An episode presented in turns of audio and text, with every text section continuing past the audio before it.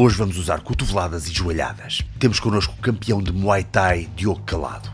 Vamos analisar o ADN do atleta de desportos de combate e comparar ideias sobre treino, mindset e pedagogia. Este campeão mundial da Enfusion vai te levar a outro nível. Este é o podcast das Dicas do Salgueiro.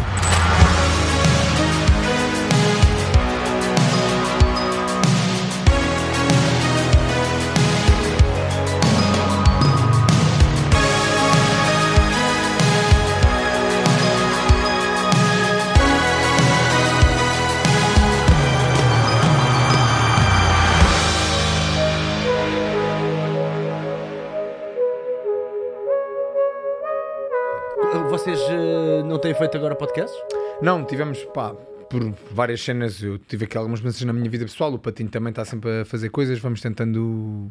Estamos assim em pausa, mas não é definitivo. Vai, agora vamos começar. E queremos arrancar com um vídeo também. E Yeah. então acaba sempre por ser diferente. Houve ali episódios que a gente teve pena de não ter vídeo, tipo Sam, o Sam da Kid, Yeah, yeah, Dino yeah. Santiago também. Houve ali várias pessoas que a gente gostava de ter tido vídeo. E agora daqui para a frente, quando arrancarmos, é. Pá, e, e- e uma cena tipo. Há boa da merdas que um gajo aprende quando está a fazer podcast. Eu no outro dia Yeah. disse isto também. no- Também disse uma cena que é, é do género. Eu acho que o podcast é como é que tu conversarias se estivesse tudo a olhar para ti. Estás a ver quando tu abrilhantas o teu discurso um bocadinho, só um Yeah, bocadinho. yeah, sim, também tu não queres pode ser parecer descontraído, não é? Yeah, yeah, claro. Mas queres abrilhantar um bocadinho ou queres dar assim uns nuggets bacanos para a malta que está no café ao teu lado ouvir e dizer: Este gajo é fixe, Tá, não é? É engraçado. Eu, Não achas? Eu acho que sim, e concordo plenamente. Só que se eu faço isso, faço completamente inconsciente. Yeah, eu venho yeah. para aqui e venho falar com os amigos ou com uma pessoa. Pronto, estou a conhecer hoje, pronto, mas é, estou aqui na conversa. Não, não me preocupar, tenho que falar assim ou tenho que ser. Pá, vou e sou eu. Yeah. Yeah. E tu curtes, e tu curtes, bué, tu curtes falar. Yeah, bué, bué. O calado é só no nome mesmo. Diogo calado é só no Tu disseste quando eras puto, né? A malta virava-se: Diogo, calado! Yeah, yeah, yeah, yeah. Isso era é a dica dos professores, dica número um. Diogo, calado. Pronto. Porque eu, eu hum, antes tu vis cá, e obviamente um gajo pode ir a todo lado, pode ir aos Wikipédias da vida, pode ir aos, aos sites de, de Muay Thai, de kickboxing, pode ir à federação, pode ir, pode ir a 30 mil coisas para ver o teu record, mas isso não me ensina nada sobre ti. Ensina-me só que és uma grande máquina em cima do ringue. Eu quero ver os teus combates, quero ouvir-te em podcast, ver como é que tu falas, o que é que tu gostas de falar também, que eu acho que isso é importante. Senão uma pessoa vem cá e faz uma, daqueles, uma daquelas conversas como se fosse um programa de, de futebol. Perdeu, como é que se sente? Olha, sinto-me mal, caraças. Tentámos marcar e não consegui. E eu acho que isso é, é- Nos podcasts aprendes muito mais sobre as pessoas se o podcast for bem, bem feito, não é? E claro que o Joe Rogan nisso é o, é o, é o mestre. Mas eu, por causa disso, achei graça porque eu depois vi um combate teu, vi, vi alguns combates teus- hoje por acaso estava a treinar de manhã e a ver os combates e estava a dar uma pica do caraças, e há uma parte em que tu dás um ganda que num gajo e depois vês que ficas a falar com ele bué da tempo. Ok. E o gajo até devia estar naquela, yeah, yeah, yeah, yeah, tipo a rasca e tipo, falavas, falavas e olha, Diogo calado. né? Yeah, yeah. volta do- O que é que estavas a dizer ao gajo? Lembras-te? Não, é assim, não sei que combate é que estás a a falar, mas foi que um a circular falar- nas costelas. Exatamente, Yeah, yeah. Sim, sim. A malta diz, liver shot! Yeah, yeah. Uh, epá, ele, eu e o Máximo, nesse, nesse caso, que era o rapaz com quem eu estava a combater, tivemos para combater várias vezes ao longo da, da nossa carreira, porque éramos os dois. Começámos por ser os dois putos em ascensão e depois já éramos atletas consagrados, mas as coisas acabaram por nunca acontecer. E havia alguma. Não é uma tensão, mas havia algum. Vá, a gente, toda a gente quer ver esta luta, o Diogo contra o Máximo Soares. E, e foi em casa dele e aquilo acontece. Pronto, é um bocado ingrato, vou dizer assim, mais na situação dele. Para mim, é, fico feliz por ter dado KO. Mas devia-lhe estar ali a dizer: pá, olha, acontece, sabes como é que é? É, Isto é desporto. Tanto que no final do combate, mesmo já fora do ringue, ele veio-me dizer: pá, gostava de lutar contigo mais uma vez. Hoje não estava nos meus dias e, e apanhaste-me bem. E foi assim. E eu devia-lhe estar ali a dar um uma palavrazinha de conforto. Eu sou um gajo educado, mesmo, mesmo a combater. Hoje em dia há muita coisa Não, do não, trash viu-se que talk. foi com boa, viu-se com, foi com muito boa índole que vocês tiveram sempre. Dá, dá, dá a entender que tu não és nada dessa merda, nada Não, do não, "Oi, vou-te acontecer, vou-te fazer. Apesar de seres rapper, Sim. tem graça. Mas, mas o rap é uma, uma vertente muito diferente. É quase um personagem que eu tenho. Não, É não que o encara- rap é violento, eu tipo, é, Sim, sim. É, Yeah, não é. É outra versão do Diogo Calado está ali, não é Yeah. o Diogo Calado. no- a minha personagem, a pessoa que eu sou, não tem nada a ver com a personagem que eu sou no rap. No rap Yeah. é. E o rap é uma coisa que eu faço por gosto, não tenho. É assim, eu evitei ao longo da minha vida ir criando expectativas, seja no que for, mesmo nos desportos de combate. Agora vou fazer a transição para o MMA e toda a gente fala: aí, é tu com o teu strike, podes fazer isto, podes fazer Epá, aquilo. yeah, isso é- Zero expectativas. Eu vou para fazer uma coisa que eu faço desde criança, que é vou para curtir. yeah, Vou para andar à porrada, que eu gosto de andar à porrada. yeah.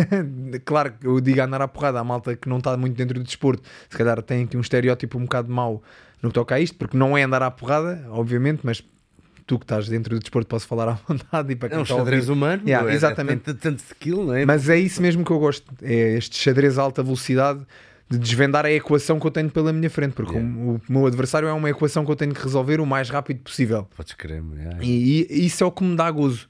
É este, este jogo. Agora ele fez isto, eu tenho de fazer aquilo, faço assim, faço assado. Eh, e eu vou para o MMA para ter exatamente a mesma, a mesma coisa. É o gozo que aquilo me vai dar. Se correr mal, fico triste, obviamente. Se correr bem, fico muito contente. Mas vou sem expectativas. Yeah. Se toda a gente, ah, ainda vais parar o UFC, é pá, sei lá, se calhar fico aqui numas galas na Europa e até corre mal, não, não sei, mas vou para me divertir. É e o rap é isso para mim. O rap é um hobby que eu sempre tive. Uh, levei a sério, se calhar na- ali na adolescência. Depois, o estúdio onde eu ia em Cascais acabou por, por, por fechar. O amigo que tinha o estúdio acabou aquilo por desaparecer. Uh, fiquei sem gravar, mas o meu grupo de amigos sempre fizemos freestyles uns com os outros na brincadeira, sempre escrevemos rap e foi mantendo ativo. Em 2019 partiu o prónio e fiquei fechado em casa sem nada para fazer. E disse: pá, tenho aqui tanta coisa escrita, deixa lá ver o que é que, o que, é que dá para fazer com isto. E até depois foi uma, uma situação engraçada. Há um rapper, quem segue o mundo do rap em Portugal se calhar conhece, é o Lancelot, já de old school, que também treina kickboxing e foi campeão nacional de light. Eu mandei-lhe mensagem, porque seguíamos os dois no Instagram, mas não nos conhecíamos pessoalmente. E ele, ele disse: pá, também escreves, também cantas, é pá, então vem aqui ao meu estúdio e vamos ver, é de um amigo meu, e vamos ver como é que isto corre. Pá, gostaram do que eu fazia, entramos ali, uma grande vibe entre todos, ficámos amigos e depois montámos até um estúdio juntos, que entretanto fechou, mas é montámos brutal, um estúdio meu. juntos. Yeah, transformares uma coisa má Yeah, numa, yeah. Cena, numa cena muito positiva. Dizendo, não, tinha aqui tanto trabalho feito de trás, bora lá aproveitar e tentar cristalizar esta matéria. Olha que giro. Mas isso é a minha forma de ser. Não, no pois, pois, geral, pois, yeah, é, lesões acontecem, obstáculos na vida todos nós vamos ter. Go with the flow. Yeah. Hoje estás aqui mais em baixo, amanhã estás mais em cima, mas parar não dá. Pois, pois, pois, pois, pá, muito bom. Deixa só ver aqui o teu é então esse máximo. Ele não estava mesmo nos dias dele. Sem, me tirar, sem, sem me tirar mérito a mim, porque até sou um rapaz jeitoso a lutar, não, cá agora. mas ele ficou desorientado. O... Porque eu tenho ali um- já, já. Eu tenho um estilo de luta pouco ortodoxo para lutador de Muay Thai. Ah, e, e penso rápido. É minha, eu não sou o gajo mais forte, não sou o gajo mais rápido, mas penso rápido. Ui, ui, ui, ui, ui. E aquele toquezinho, isto foi um pontapé que eu lancei só, nem pensei em força, lancei. Mas dá-me ideia que estás a ver aquela, aquela expressão tens mão pesada, eu dá-me ideia que tens um pé pesado. Tenho, tenho o pé pesado. Tenho. Vezes Calço eu- 46. para quem não sabe, Calça, sou. calças o 46? Yeah, yeah. Calças mesmo? Sim, sim, sim, sim, sim, tô- tá. Eu sou baixinho para a minha categoria, eh, tenho as costas largas e a perna grossa, mas tenho o pé grande também. Eu às vezes estico assim o pé, eles acham que eu não vou acertar, mas a pontinha do pé ainda toca lá, é os 2 ou 3 centímetros a mais. E a mão também é assim Não, grande? não, a minha mão é pequenina. Não, Yeah. não é nada pequenina. Pô. Não, não é grande. pá. A questão é, eu com- comparo-me à malta da minha categoria, que é 75, 77 quilos, Claro. e para a minha categoria eu não sou nem alto, nem tenho os membros muito compridos, nem tenho a mão muito, muito grande. Ah, o que eu tenho é as costas largas e a perna, perna grossa. Isso dá. Mas, mas também já competiste nos menos 81. certo? Já, já. Ah, não é a minha categoria, mas decidimos ir e fomos. Até tenho algumas histórias engraçadas. Foi para experimentar estar um bocadinho mais à vontade com, com, com Foi- dietas e afins? É, também, mas foi mais. Tenho que fazer aqui um recap um bocadinho aos meus últimos anos para a malta se enquadrar. Então, eu sou lutador de 75 quilos, Uhum. tanto nos combates profissionais como está aqui a dar. Depois há outra versão dos, dos que, é os campeonatos, que são campeonatos em que só lutam lutadores profissionais, mas nós lutamos de capacete, caneleiras funcionam como os jogos amadores de boxe, vamos dizer assim, como há o boxe amador. No entanto, no Muay Thai não há aqui uma divisória que diga tu és profissional, já não podes jogar mais amador, ou tu és amador, não podes jogar profissional e se faz essa transição já não podes voltar atrás. No Muay Thai há uma categoria nos campeonatos do mundo que é a elite, que só lutadores profissionais, que são lutadores assim como eu, que tu vês aí que lutam sem proteções, vão e jogam naquelas regras em que, como há combates praticamente todos os dias, porque tem a ver com o número de pessoas inscritas na tua categoria, eh, tens de proteções, não é impossível. Não consegues aguentar lutas hoje, lutas amanhã e pesas diariamente. Ou seja, enquanto aqui no combate, como estavas a mostrar aqui com o máximo, eu peso 24 horas antes da competição, tal como no MMA, tal como no boxe profissional. Nestes campeonatos, tu pesas todos os dias. Ou seja, se eu vou competir, eu peso na inscrição, e se vou competir amanhã, tenho que me pesar. Se vou competir depois da manhã porque passei, tenho que me pesar outra vez. Logo, não dá para fazer esta jogada que a malta faz de desidratar um bocadinho para, okay. para ir competir, okay. perder mais peso para ir competir, porque ali tu vais ter que lutar, pesar amanhã, lutar, pesar amanhã outra vez, hum. e, e, isso faz com que a jogada da perca de peso seja um bocadinho diferente. A maior parte das pessoas que faz 75 quilos em profissionais, luta nos 81 quando vai aos amadores. E como o Muay Thai é uma modalidade que, apesar de não estar nos Jogos Olímpicos, preenche todos os requisitos para estar nos Jogos Olímpicos, vai aos World Games, que é praticamente os Jogos Olímpicos das modalidades que estão a tentar ser olímpicas, mas ainda não são. Está desde ginástica acrobática, mais uma data de modalidades que lá estão. E aquilo funciona tal e qual os Jogos Olímpicos. Vais com o Comitê Olímpico, tudo, e eu fui já apurado duas vezes para os World Games, uma vez em 2017, depois em 2019 partiu o Prónio, foi Covid, muitos combates cancelados, blá blá blá blá blá. Em 2021 houve um campeonato do mundo e eu nem estava a treinar assim tanto, estava, estávamos a treinar, mas na boa e com, sem, sem grandes perspectivas.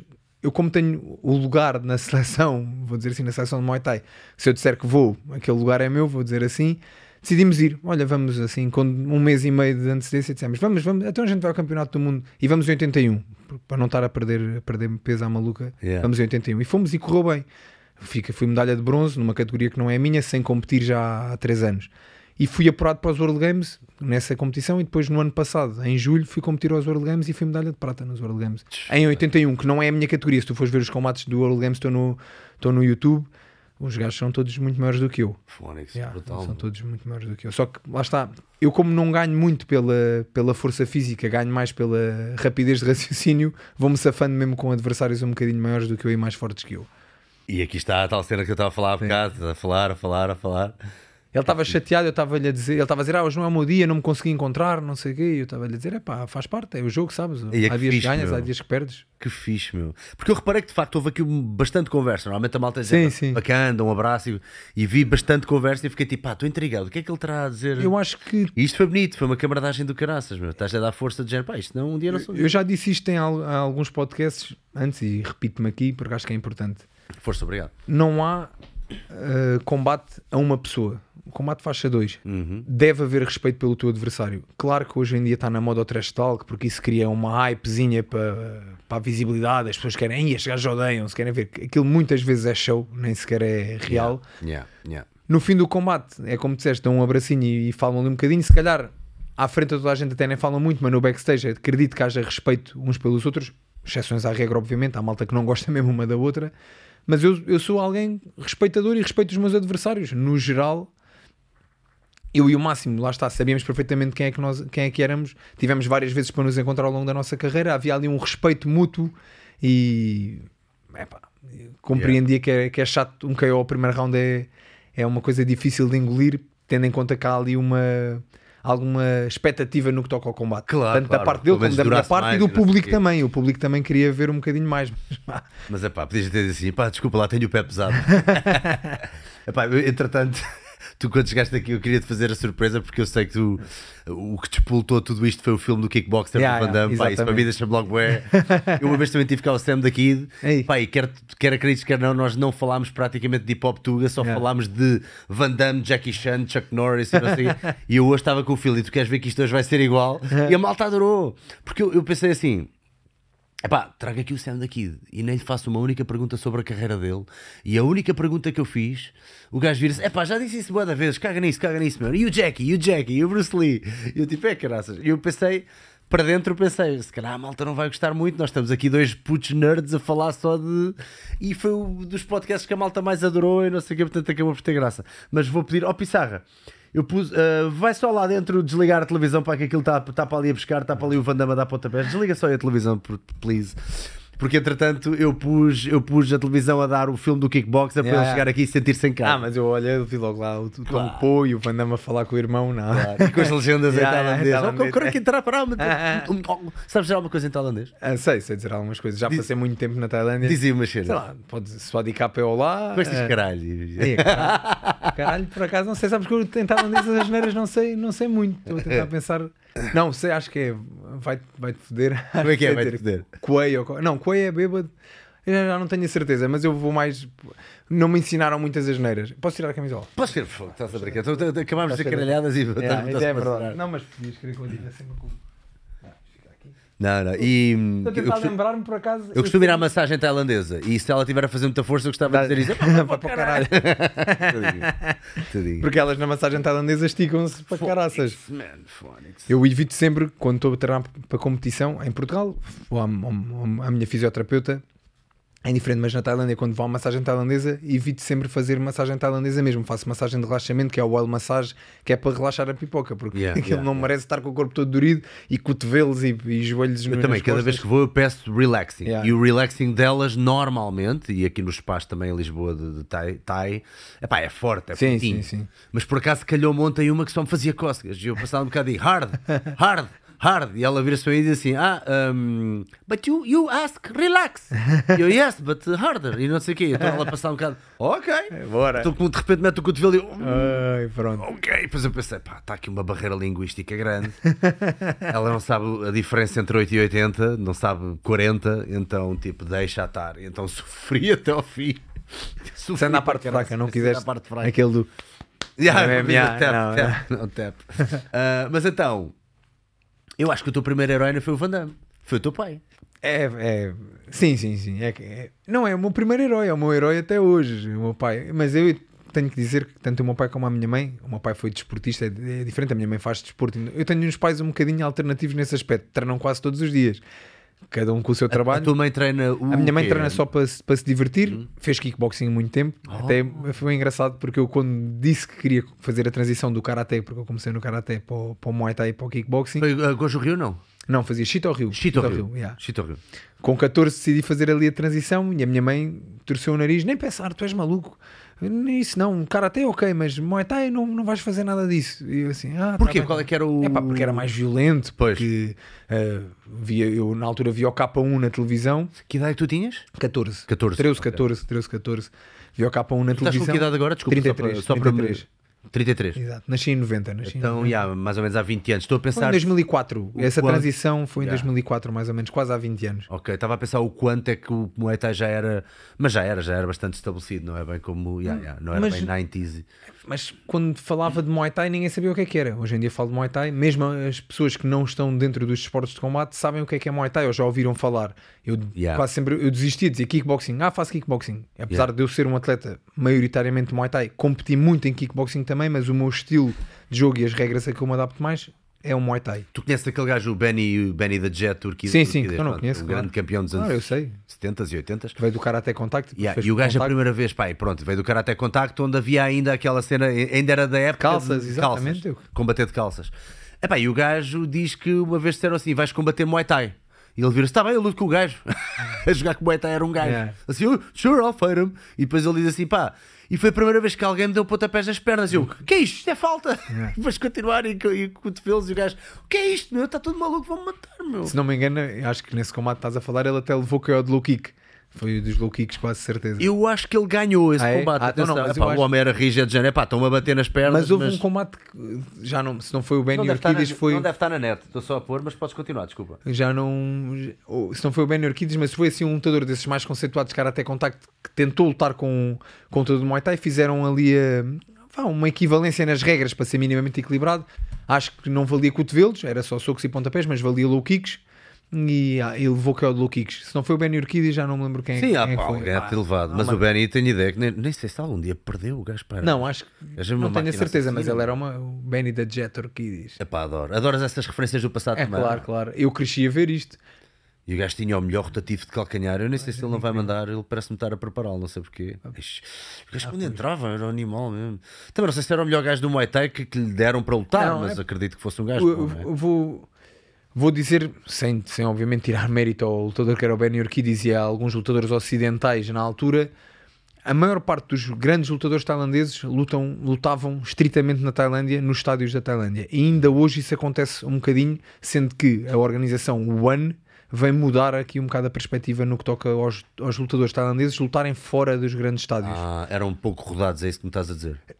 não eram pouco, eram muito rodados, porque o nível competitivo é tanto e há tanta gente a competir muito que eles estão sempre a com- com- combater. Por isso é que os lutadores tailandeses têm 500 combates Ah, tá final bem. Eu de carreira. estavas a dizer saíam um pouco de casa, portanto Não, um eles pouco... lutam é muito na Tailândia, porque o, o circuito tailandês, e até há pouco tempo até pus nos stories uma, uma coisa que, que explica como é que o circuito tailandês funciona. Tu começas a lutar naquelas feirinhas que há no- na tua terrinha e depois vais subindo, vais para os estádios da província e depois dos estádios da província vais para os estádios eh, que são um bocadinho mais conceituados, que são chamados estádios satélite para os estádios grandes, que é tens dois ou três estádios assim e depois tens três estádios muito grandes, que é o Lumpini e o, Ram, o Rajá, e depois tens o Channel 7, que é um estádio paralelo que é eh, pelo, há um canal de televisão que é o canal 7 na Tailândia, eles têm um estádio de Muay Thai em que todos os domingos organizam eventos e esses são os três estádios mais importantes. E os grandes lutadores tailandeses que ganham muito dinheiro na Tailândia lutam estritamente nos estádios, sendo que depois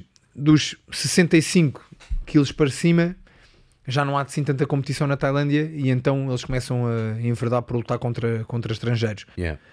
Entretanto, com a globalização no mundo, o mundo mudou, o mundo dos Yeah. esportes de combate, Yeah, yeah, e os tailandeses começaram, começaram a haver muitos estrangeiros a ir à Tailândia e, e muitos tailandeses a lutar contra estrangeiros também, sendo que eles continuam até aos 65 quilos a dar primazia a quem luta nos estádios.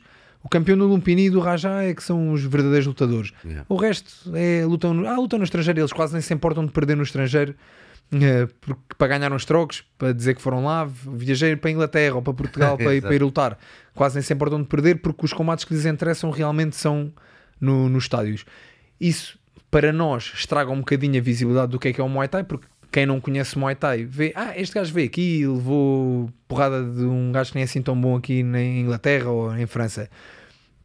Mas porque eles não dão importância a este tipo de combates, sendo que lá está, isso está a mudar. Porque entretanto o One, a organização One está a crescer muito, eh, está a crescer não, cresceu muito há uns anos atrás, agora está gigantesca. Eu acho que aquilo já está... Sim, é gigantesco. O UFC. Não, não, o UFC ainda está... No no MMA o UFC vai ser Yeah. continua a ser uh, o maior, mas como o ano tem Muay Thai, Kickboxing, MMA e Grappling, neste momento também tem, Pois. tem o Submission Grappling, está a crescer bastante uh, em todos, em todos os ramos, sendo que o Muay Thai é o mais forte em termos até de visibilidade. E eles já têm muitos tailandeses que são muito bons nos estádios, que trocam os estádios para ir lutar no ano porque o ano oferece mais dinheiro. Então já tens muito bons lutadores tailandeses a lutarem contra estrangeiros e fora. Isso mudou na última década, mas até à última década os tailandeses que vinham lutar ao estrangeiro ou não eram os muito bons, ou se eram os muito bons vinham para ganhar uns trocos e Yeah. para dizer que vinham, que é um bocado chato, mas Yeah. porque o que lhes interessa é a, a visibilidade que eles têm na Tailândia, o nome que eles têm na Tailândia. Cá, se calhar se eles vêm lutar fora, nem fazem publicidade na, na Tailândia, perdem, ninguém soube, vão para a Tailândia Pois, lutar ainda, ainda, ainda são tradicionalistas. Exatamente, então, nesse sentido. aspecto. Yeah, Agora já está a mudar, lá está. Sendo um desporto nacional, tem, Sim, tem uma sim. cultura muito, muito enraizada.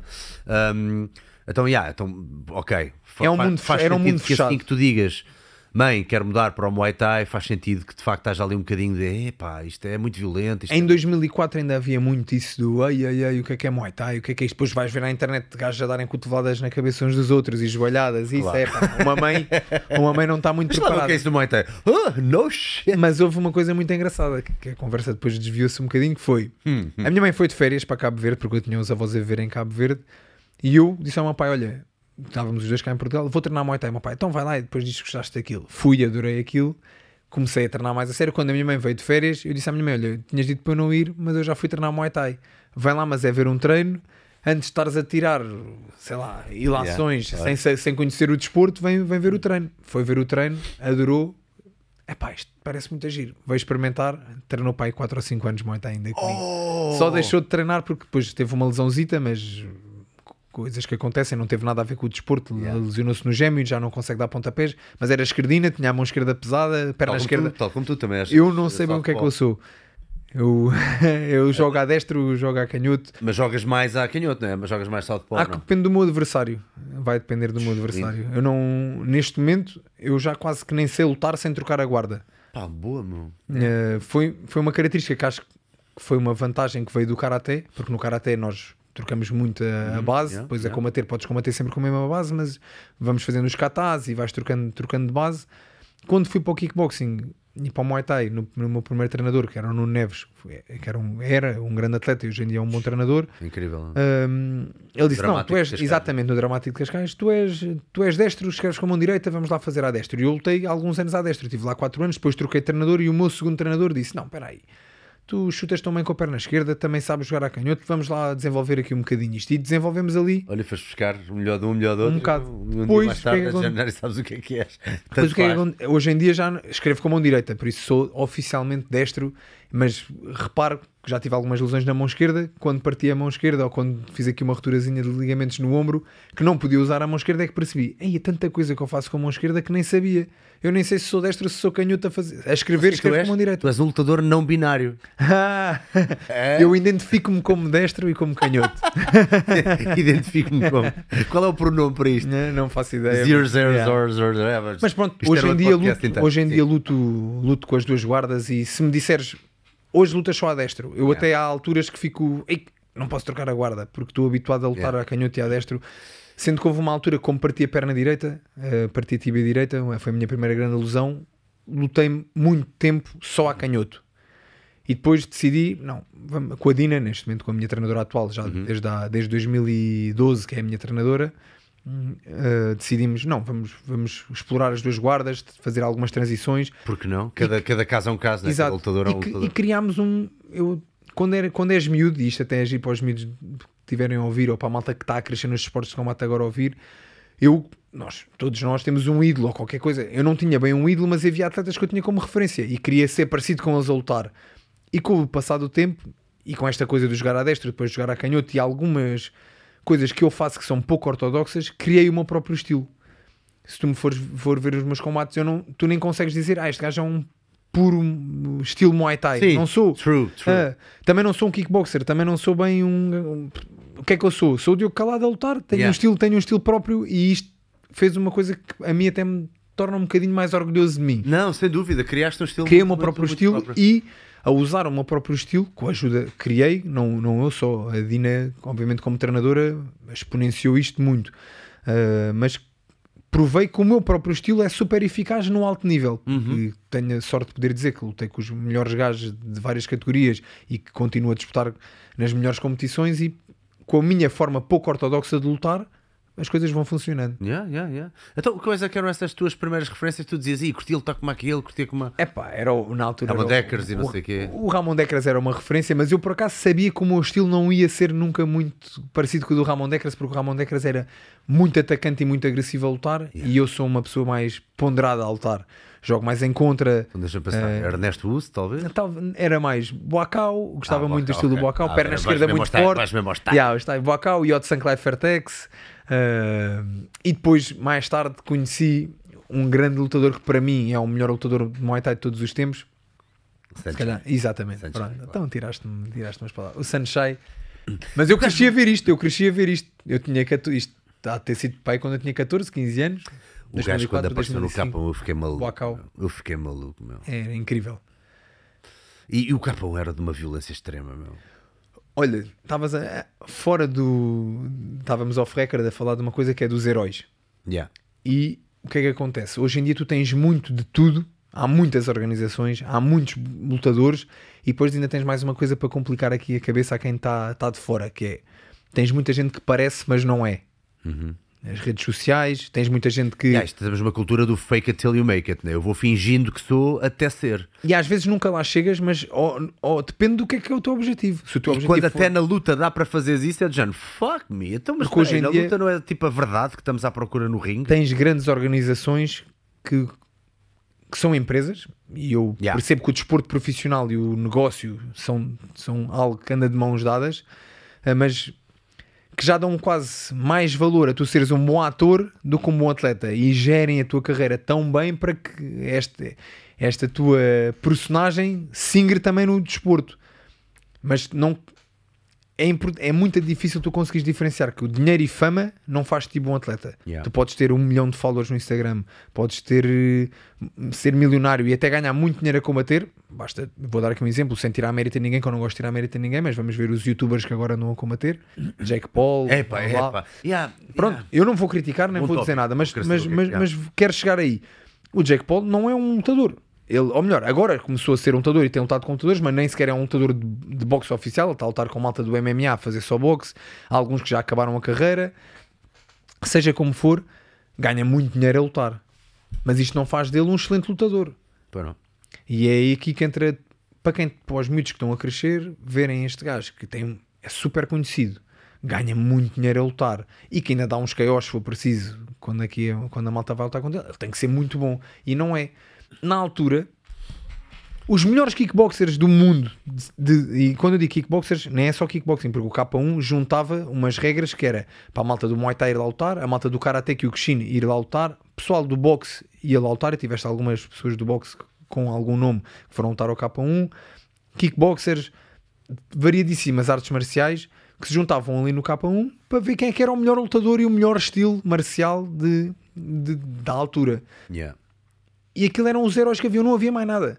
Havia a Super League, que foi uma organização que depois acabou por acabar, que, que competia um bocadinho com o K1, que era uma coisa mais europeia, depois acabou e era o K1. Tu querias ver os melhores lutadores do mundo a lutar em pé, era no K1. Havia o Pride, que era do MMA, no Japão, e havia o K1. Os teus heróis eram aqueles, tu eras lutador, aquilo eram os teus heróis.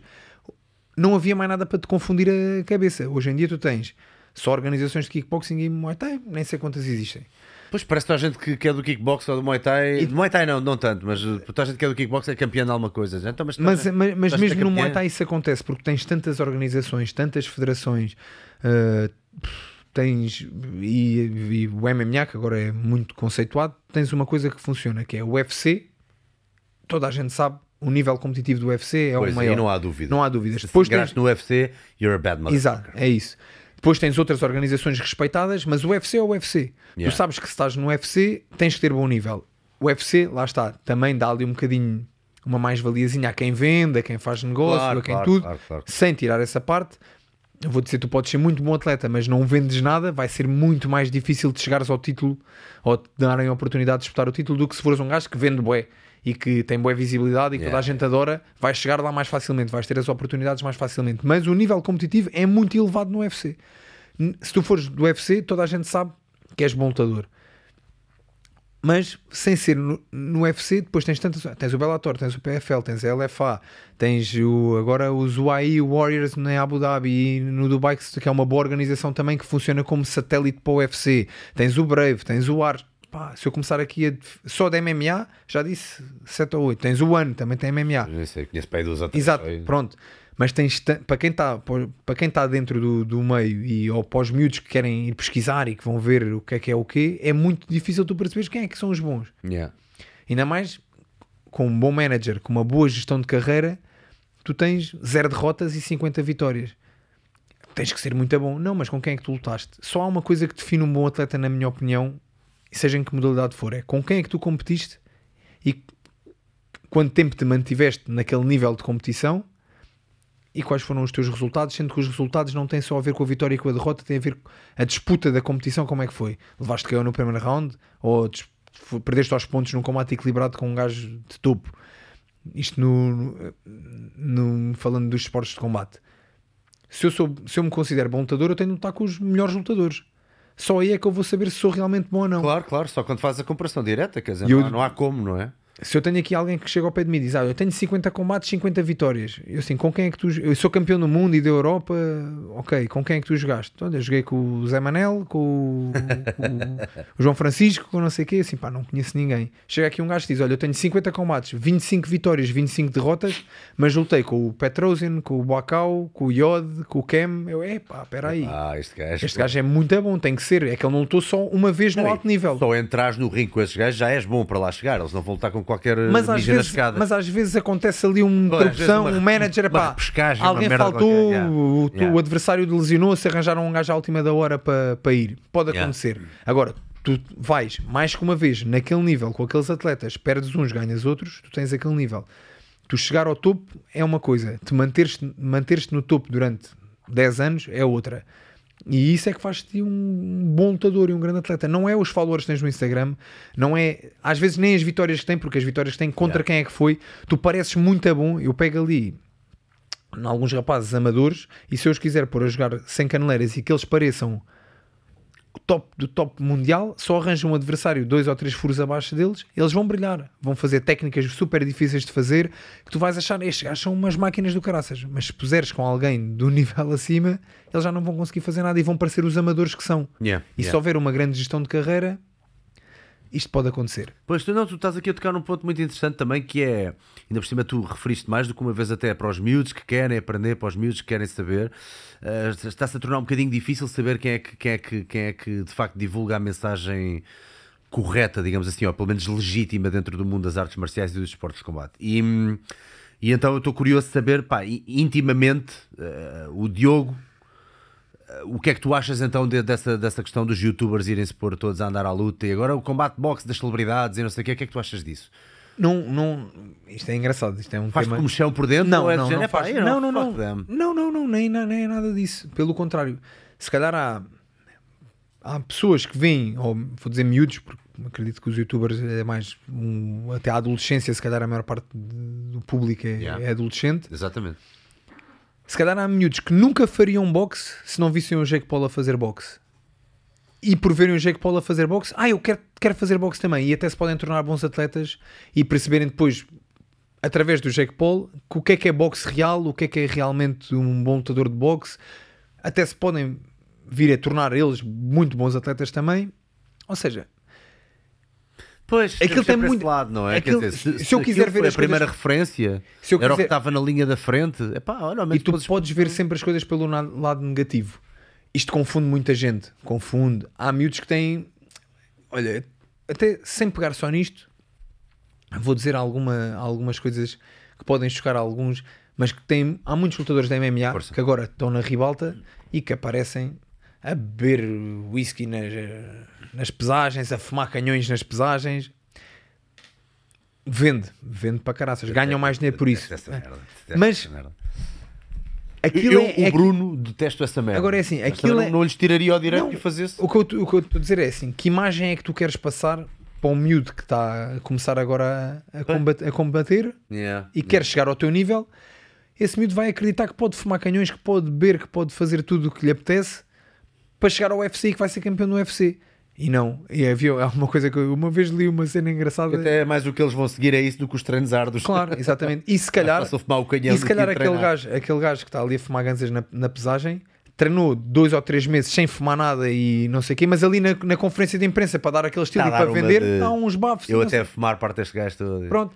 E é, isto confunde imenso. Yeah. Isto traga, se calhar, 50% ou mais dos miúdos que estão agora a começar a, a treinar para chegarem mais, ao mais alto nível, ou que poderiam até ter essa possibilidade, perdem-se pelo caminho por causa destas más influências do ah, eu consigo fazer isto, ah, eu posso, eu sou youtuber e posso chegar ali. E ah, o que eu ia dizer há bocado é, eu ouvi uma frase há uns anos atrás muito engraçada, que eu até vou dizendo isto a alguns putos lá no treino, que é Olha, Fernando Pessoa bebia absinto todos os dias e era um dos maiores escritores do mundo. Tu, se beberes absinto todos os dias, vais ser só um bêbado.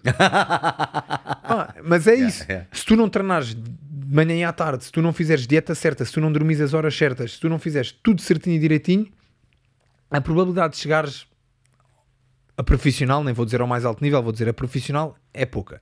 Pois. Se tu acrescentares a isso fumar canhões, beber e sei lá, mais maluqueiras que hajam para aí, a probabilidade ainda desce mais.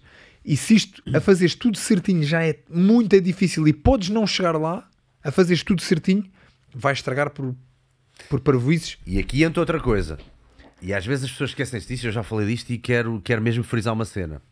Vamos pensar neste papel que no fundo é muito semelhante ao papel de um influencer, que é alguém que está a influenciar os outros através de uma cultura mais pop que é aquilo que temos hoje em dia.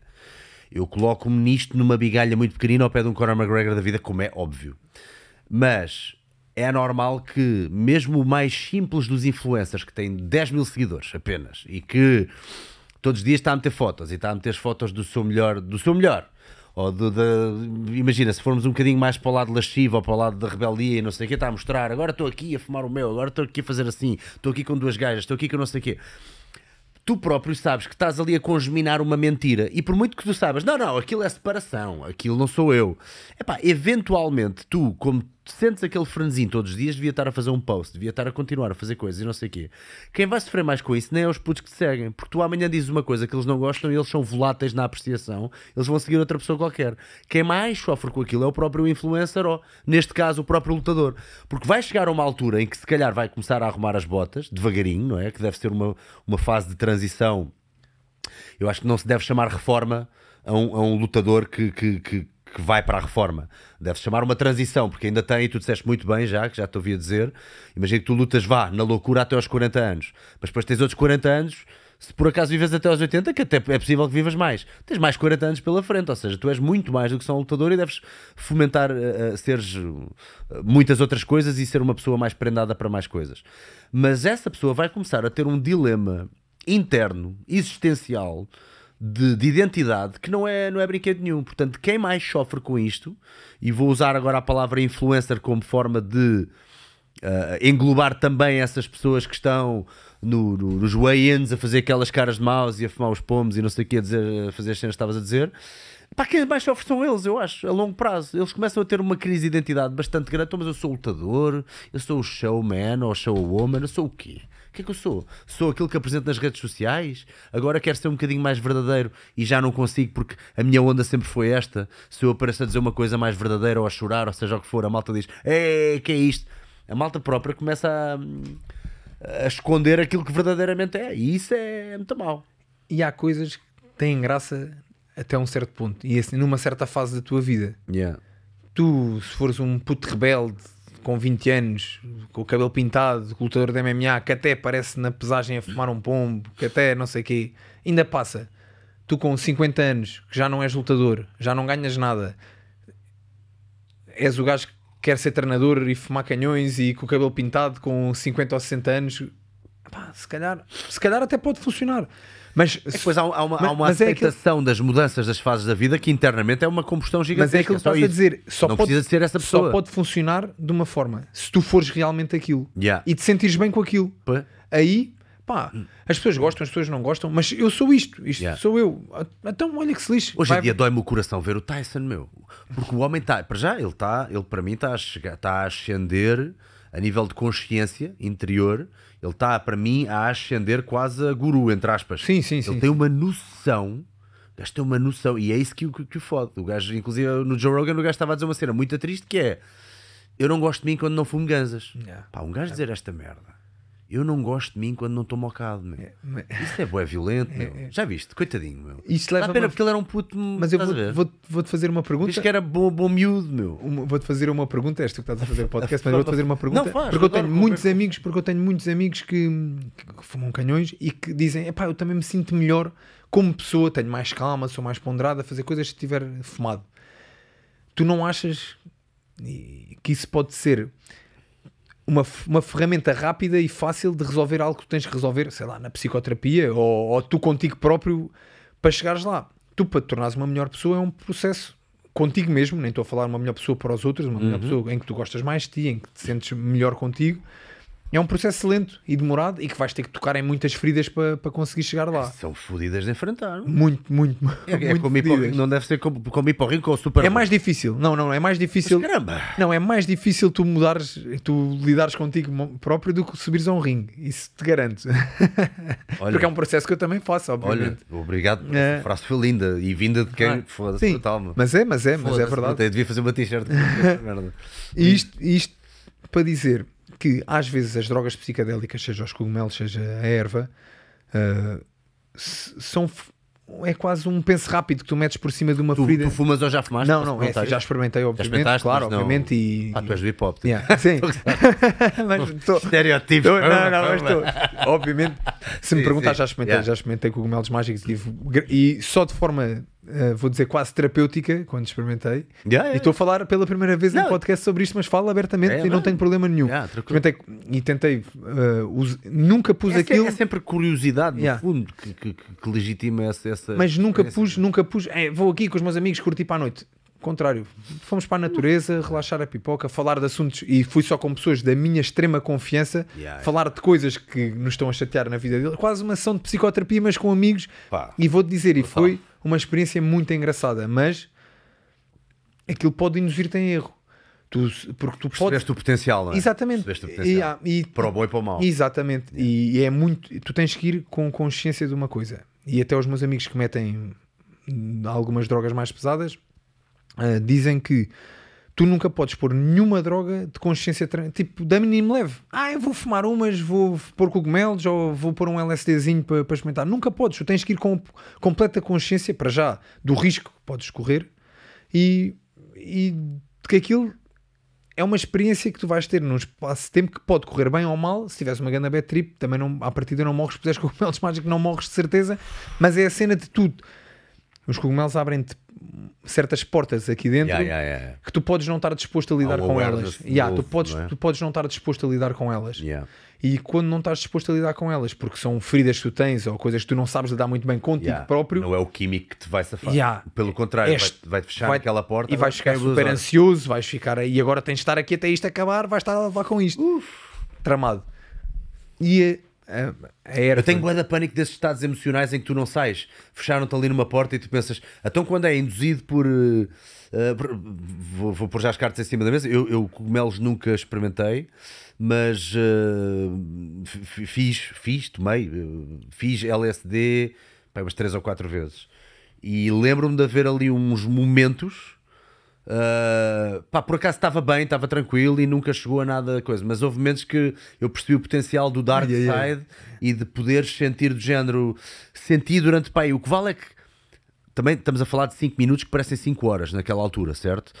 Parece que o tempo se arrasta, mas era uma qualquer coisa de género, yeah, tipo, estou aqui preso, ah, yeah, e meti isto, ah, yeah, e é o químico, ah, yeah, isto agora, aí agora isto é, dizem que isto pode ser até ansiedade, 24 horas. Começas a, fazer, a, desenrolar esse, esse novelo e é do género. Fuck me, fuck me, se eu ficar aqui para sempre. E depois lembras-te das histórias que já te contaram. Isso Lembro-me pode correr mal. lembro é. destes momentos de awareness assim que era coisa, mas vá lá que o resto foi tipo grande viagem, Yeah. foi brutal e não Por sei. exemplo, o quê. eu mas é nunca pus É drogas químicas, nunca pus drogas químicas, as únicas drogas que experimentei foi os cogumelos e foi, e foi erva. E eu nem fumo erva, faço um bolinho de chocolate e está Yeah. tá bom assim. Eu fumei, fumei muito ganzas e era, Yeah. era mais até a porcaria, Pólen. mais baixo, o haxixe, Yeah, o pólen. E pá, fritei muito com aquilo, aquilo fez mal. Pá, eu é muito, mu- muito raro, muito esporádico, mesmo desde. A, eu portei-me mal ali na adolescência dos 14 aos 17 e era mais com álcool até Yeah. bia. E o meu pai, que era atleta, que falámos há bocado disso, dizia-me: quando começares a perder combates e a levar porrada, vais perceber que esta vida que tu tens de andar a sair à noite e beber uns copos e depois ir treinar no dia a seguir não vai dar em nada. E eu, ah, tá bem. Mas alto lá, que quem dizia isto era este senhor. Espera aí, que agora. Tínhamos É verdade, aqui. é verdade. Toma. Yeah. Atenção, que quem dizia isto ao jovem Diogo era este senhor. Mr. Rui. Mr. Portugal. O teu Rui virado para, para, para... Dizia-me isso, só que aquilo. larga essa merda. eu ia ganhando combates, era júnior na altura, pá, estava-me um bocadinho nas tintas. Fui ao meu primeiro campeonato europeu, tinha-me portado mal umas semanas antes, saídas à noite e não sei o quê. Lutei contra um russo no, nas meias finais, exatamente, Sim. e fiz um combate super equilibrado. E toda a gente da seleção portuguesa dos júniores tinha: Ah, vais lutar contra um russo, vais lutar contra um ucraniano, pronto, já perdemos. Para mim é impossível, eu vou sempre para ganhar, seja o que for. E fiz um combate super equilibrado. Perdi. Cheguei- o russo depois ganhou o campeonato da Europa. Ele ganhou-me na meia final e ganhou no, na final depois o campeonato europeu. Só ouvi a voz do meu pai a dizer: Ah, quando perdes os combates a primeira vez, foi o primeiro combate que eu perdi. Quando, quando perdes o combate pela primeira vez, já não vais achar graça a isso, andas a beber e não sei o quê, armado, armado aos cucos, porque vais ganhando, vais safando, quando perdes, vais ver. E eu vi o gajo ganhar o campeonato europeu, pensei: Ok, se calhar se eu não tivesse andado a beber copos com os meus amigos, a sair à noite, se tivesse descansado bem, podia ter ganho o campeonato da Europa. Podia ter sido eu campeão europeu. E perdi por um bocadinho com este gajo. Se calhar por isso. Se calhar até não foi por isso, mas se calhar foi. Fogo, não, eu quero ter a consciência. entrar dentro da Yeah. tua cabeça essa possibilidade de género, fuck me. Yeah, pode, pode ter sido isto que causou Yeah, a minha derrota. E em vez de ir para casa com uma medalha de bronze, tinha ido para casa com uma medalha de ouro ou de prata. Fiquei chateado. Três meses depois foi o campeonato do mundo na Tailândia. Eu, até o campeonato do mundo na Tailândia, não bebi, não nada. Treinei de manhã e à tarde, ia à escola, mas treinava de manhã, depois ia para a escola, depois treinava à tarde. Fazia tudo certinho. Cheguei ao campeonato do mundo. Fiz três combates. Na final lutei contra um russo, outro russo, obviamente. Ganhei, fui campeão do mundo com 17 anos. E isto disse: Ok, pá, os três meses que não bebi, que me portei bem, que fiz tudo certinho, fizeram-me ganhar o campeonato do mundo. No europeu perdi se calhar porque andava-me a portar mal. Daqui para a frente sou atleta, acabou a minha. Eu quero mais que tudo ser lutador, não quero sair à noite todo shame, eu quero ser. Eu, desde criança, tive aqui um bocadinho. Eu sabia que queria ser diferente. E, mas diferente para o bom, não é? Ser diferente para o mal. Claro, claro, claro. Yeah, queria ser. que- Porque a malta quer ser diferente para o mal e faz as geneiras para ser diferente. Eu não. Eu, quando percebi que, queria, que no desporto tinha potencial e que queria mesmo seguir aquilo a sério e que se seguisse aquilo a sério era o meu estilo de vida tinha que mudar. Porque lá está, uma coisa é tu trabalhares no escritório e sem desmérito nenhum de quem trabalha no escritório e desenvolve o seu trabalho, mas seres atleta de alta competição não é o que tu fazes no ginásio, é o que tu fazes na tua vida. Ponto. Yeah. As horas que tu passas no ginásio a treinar, se calhar têm 60% de importância na tua carreira.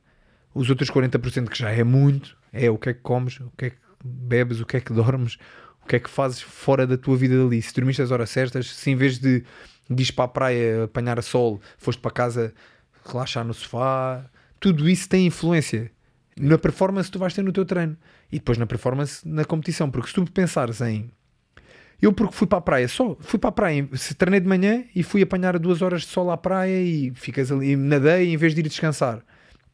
Me tirar 5 a 10% da minha performance no treino a seguir, se eu fizer isso nos 3 meses de verão, vê quantos treinos é que tu perdeste 5 a 10%. Vê quanto por cento é que isso foi ao final de 3 meses.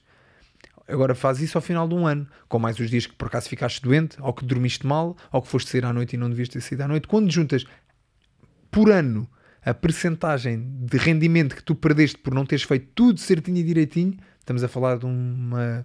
É gigante. Yeah. É uma escala gigante. E isso depois, num ano, se calhar não notas, mas em dois, três, quatro, vai juntar muito.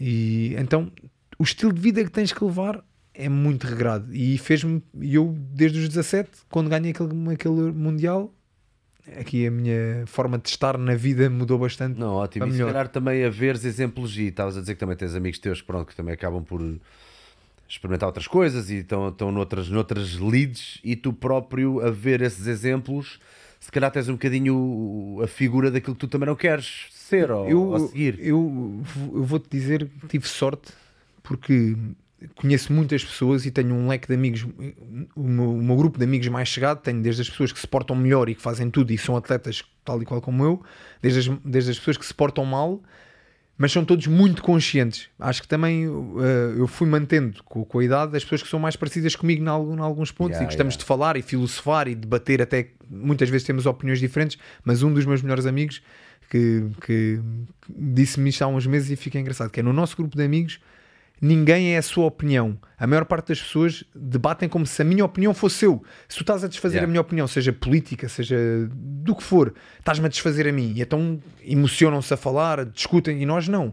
Se tu tiveres uma opinião diferente minha no assunto e por bons argumentos me provares que a tua opinião é melhor que a minha, amanhã a minha opinião vai ser a tua opinião. Exatamente. Porque eu mudei, eu evolui. Eu, eu percebi, não, espera aí, realmente eu tinha uma opinião acerca deste assunto, seja ele qual for, mas o Salgueiro estava aqui a falar comigo e fez-me perceber que isto está errado e que o ponto de vista dele é um bocadinho melhor, melhor que o meu. Ou, ou faz-me perceber Ou que é mais sentiste mais, correto, já, mais já, correto, senti mais. A minha opinião amanhã, amanhã quando for falar com alguém vou dizer, olha, não, mas disseram-me isto e isto faz mais sentido daquilo Yeah. que eu achava. Yeah. E o meu grupo de amigos é muito assim. Tanto os gajos que se portam mal como os gajos que se portam bem. E isso dá-me dá-me bastante tenho influências positivas de ambos os lados e dá-me, lá está, uma perspectiva do que é que eu quero ou não quero ter na minha vida. E mesmo os que se portam mal e que eles também não querem ter certas coisas na vida deles e acabam por cometer esses erros, me explicam e me dão a perspectiva do eu não gostava de fazer isto, mas acabo por fazer, mas sei que isto até é errado, mas até vou fazendo e tu percebes facilmente o, o porquê e as consequências que pode ter em ti, porque tu vês as consequências que tem nos outros também. E, e é muito complicado porque hum, estamos a falar de crenças, né? estamos a falar de uma coisa que também já tenho falado aqui um bocadinho no, no podcast. Tivemos aqui um podcast brutal a falar de vida espiritual e não sei o quê, mas não era nada xalala, era uma cena bastante forte, mas nada de, de ir aos aléns e às ma- maradeiras e à sandália e ao. Oh! Claro. Epá, e, o- e a pessoa que aqui teve eh, estava a dizer mesmo que pá, é, a pessoa deve ser capaz de despir as suas crenças.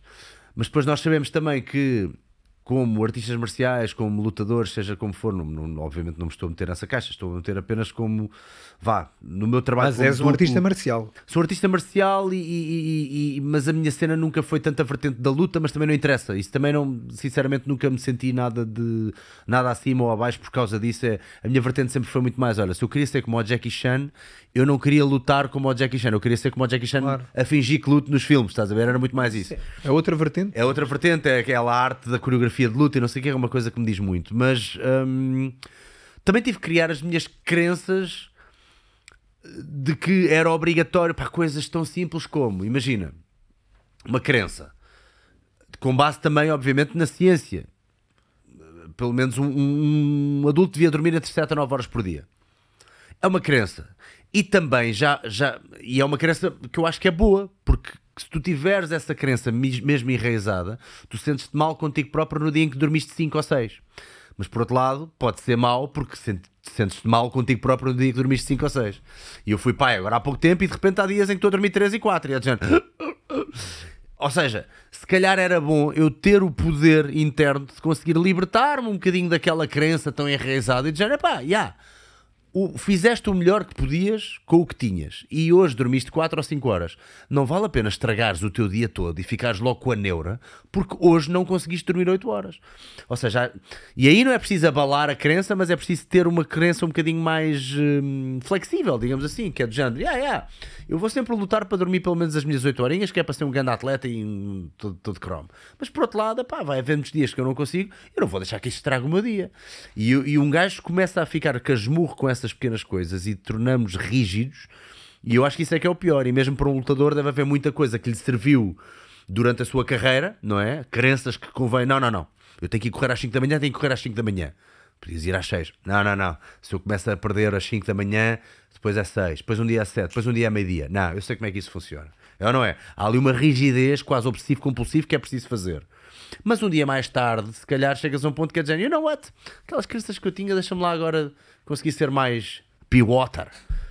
O que é que achas disto? Eu acho que faz todo o sentido, porque eu também, obviamente, tenho as minhas crenças, mas que tu tens que ser água. Como o Bruce dizia, tu tens que ser. Até porque o desporto está em constante evolução. Yeah. A forma como tu treinas está em constante evolução. Eu vi muitos atletas perderem-se e que ainda tinham possibilidade de continuar a competir no mais alto nível. Porquê? Porque, não, não, eu durante anos corria de manhã e à tarde antes do meu treino de Muay Thai, tal e qual como eles fazem na Tailândia, e eu quero continuar a correr de manhã e à tarde agora que me lesionei no joelho. Vou dizer, este gajo lesionou-se no joelho, fez uma ruptura de ligamentos e tem um problemazito na anca e não pode correr mais. Para ele o Muay Thai acabou, porque na cabeça dele, se eu não posso correr de manhã e à tarde como corria durante 10 anos quando lutava em profissionais, se eu agora não posso correr, acabou, já não posso. E tu, se não desfizeres essas crenças, vais ter mais consequências negativas do que positivas a longo prazo. Claro que tu se- seres resiliente e seres regrado e disciplinado a fazer as coisas é muito importante. Isso é 90% para seres um lutador ou um atleta de qualquer modalidade, ou muito bom na tua profissão, até não tem a ver com, com um desporto só. Ah, sem dúvida alguma. Seres disciplinado e resiliente. Muito importante. Características super importantes para seres bem sucedido em que área Seja no que for. Exatamente. claro. New Em que skills consegue sem disciplina. Claro, exatamente. Tens que perceber. O, o engraçado, houve um treinador com quem eu tinha alguma confiança que há uns anos atrás me disse uma coisa: Eu dou aulas hoje em dia como dava há 30 anos atrás. Muay Thai é assim. E eu na altura ouvia aquilo e nem percebia do errado ou certo porque era mais miúdo. Hoje em dia eu olho para trás e digo: Isto está completamente errado. Está com- um- um- os lutadores de hoje em dia não têm nada a ver com o que era há 30 anos atrás. O desporto A ciência tanto, é? evoluiu tanto, as técnicas utilizadas, tudo o que se faz no desporto é completamente diferente. Como é que tu podes fazer os mesmos treinos há 30 anos com os que fazes agora? Estás desatualizado. Estás muito desatualizado e não vais conseguir formar atletas para serem profissionais hoje em dia. E estas crenças, por exemplo, eu, eu corria todos os dias de manhã e à tarde. Houve alturas que eu corria 10 km de manhã e 5 km à tarde, todos os dias. E chegavas a culpabilizar-te se algum dia não o fizesse. Claro, nem, nem havia, não, nem havia essa hipótese. Eu Gajo sinceramente acho né? durante, eu acho durante muitos anos, acho que durante muitos anos nem havia essa hipótese. Eu fazia, ponto. A minha vida era treinar e combater. É bué fácil tornar-se uma cena OCD. Era, é e era, e era, e era. É fácil. E havia. E hoje em, é dia, hoje em dia eu corro duas, três vezes por semana. Yeah. Ou seja, eu corria em um dia e meio, às vezes que hoje em dia corro por semana, porque eu corria de manhã e à tarde todos os dias. E pelo que sei, os, os teus fortes em combate, que também foi uma coisa que já te ouvi dizer, que é o teu cardio e a cabecinha, pronto, mas vamos agora falar Mas do cardio, cardio. sim, fisicamente. E, e- e se- e se tu dizes isso é porque provavelmente nem notaste grande decréscimo no, no cardio a passar dessas duas vezes para Zero. duas vezes por dia a duas vezes por Porque o que é que semana. acontece? Yeah. Eu não é tirei a corrida, deixei de ter aquela meia hora de treino. Não, eu, o meu treino em si ficou muito diferente. Yeah. Nos últimos anos o, o treino mudou bastante. Foste buscar coisas que Tu tiras uma coisa, mas acrescentas outras. Yeah. E é, é trabalhas muito engraçado. lá estavam Durante precisar mais. 10 anos treinei uh, na Dina, fora as corridas e isso, mas pronto, efetivamente uma hora e meia. Hoje em dia, tu vais ao horário da, na, na- na Dinamite, é uma hora o treino. Houve muita gente que aquilo fez uma confusão do caraças. É que agora o treino é só uma hora. Então os profissionais vão só treinar uma hora. Mas antigamente era uma hora e meia. E não sei o quê. E eu treino só uma hora. Se calhar até estou com mais cardio do que estava quando treinava uma hora e meia. Já agora qual é que foi o racional por trás disso? Porque é que passaram para uma hora? Ah, por Logística. yeah, vários Ok. motivos de logística e porque o treino em si é muito engraçado, até porque tens alguns estudos sobre isto e a Dina é uma pessoa muito, muito, muito inteligente a gerir o treino. Ah, tu- se tu, por exemplo, na Tailândia eu senti isto, até é um bom exemplo para dar aqui. Os treinos são 3 horas na Tailândia, não é uma hora e meia, são 3 horas, fora as corridas, é 3 horas de manhã, 3 horas à tarde. Tu chega a uma altura, tu já não estás a fazer nada, é tudo mental. Tu já estás tão cansado, já estás tão, tu já, já nem estás a Estás aprender, em- é só Só Vai, reagir. é só para dizer que és super perseverante e sabes que quando, quando aquilo acaba, tu dizes: Eu fui capaz de fazer esta porcaria, eu sobrevivi a isto.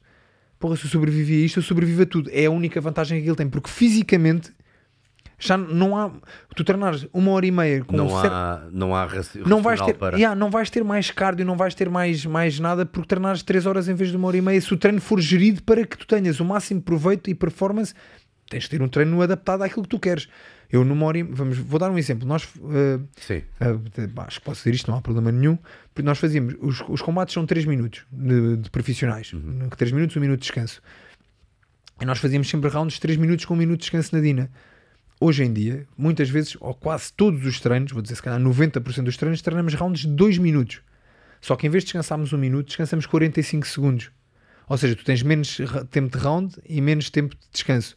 E as coisas acabam por. bate tudo certo no final. Depois, se calhar, ali duas semanas antes da luta, fazes 3 minutos para te ad- adaptares ao tempo de, de, de coisa e gerires bem o combate em 3 minutos e não é em engraçado, eu, 2. jo- eu joguei que isso não era uma boa prática. Eu jogava na minha cabeça, Yeah. não sei. Mas funciona. Porque podia-te habituar aos dois minutos e é do género, pá, habitua-te aos dois Depois minutos, começas, da depois, rápido. depois começas a. Depois duas semanas antes adaptas-te aos 3 e está tá feito. Ok, ok, há uma adaptação de duas Yeah. semaninhas. Para teres a noção do temporal e cronológica do Uau. que é que está a passar ao longo do combate. Mas em termos, falando E só... rentabilizas mais a aula de uma hora também? Exato, também. Ok. E ou seja, falando só da parte física, não falando depois da, da adaptação mental que tens que ter aos 3 minutos ou aos 2 minutos, tirando, tirando Sim. essa parte toda de estratégia e isso que existe, Pronto. falando est- estritamente da parte do cardio, da força e isso tudo, tu consegues ter o mesmo proveito fisicamente a treinares uma hora e meia ou uma hora. Só que tens é que gerir o treino de forma diferente. Se eu disser tenho 3 horas para dar um treino que tem que fazer com que o Salgueiro fique com bom cardio, eu vou-te dar um treino completamente diferente do que se eu pensar,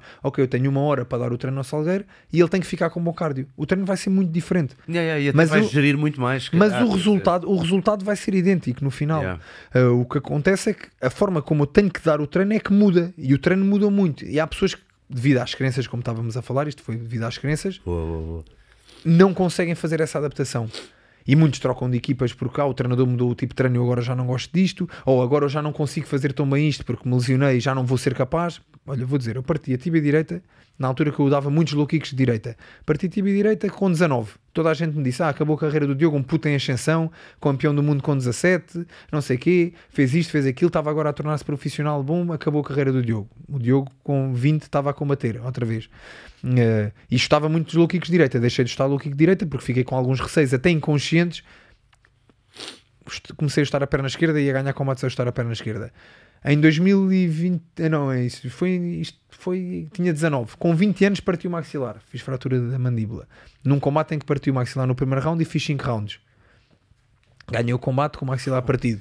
Tinha 20. A tua vida é a mesma adaptação, tu Yeah. és água, meu. E eu, e eu, e eu cheguei, eu Watts. lembro-me, foi a única vez que eu cheguei ao hospital e disse assim: "É isto, esta porcaria, isto não deve ser para mim. Parti o ano, no ano passado parti a perna, agora passado um ano parto o maxilar. Depois disse: é para isso que eu estou a dizer, eu quero mesmo ser lutador, bora lá resolver isto.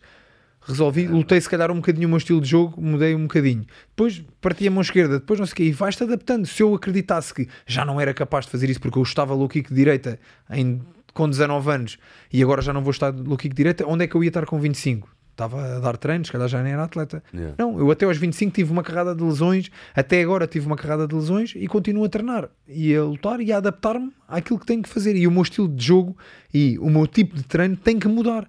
Todas as crenças que eu tinha no que toca ao treino têm que ser maleáveis. Não dá para seres eh, um bloco de pedra, isto funciona assim, se for de outra maneira não funciona. E até, só para tocar aqui noutro assunto, estávamos a falar há bocado que estava a ver com as drogas psicadélicas. eu não quero deixar isso passar porque às vezes as pessoas entendem isto mal e eu gosto de deixar as coisas em pratos limpos. Força.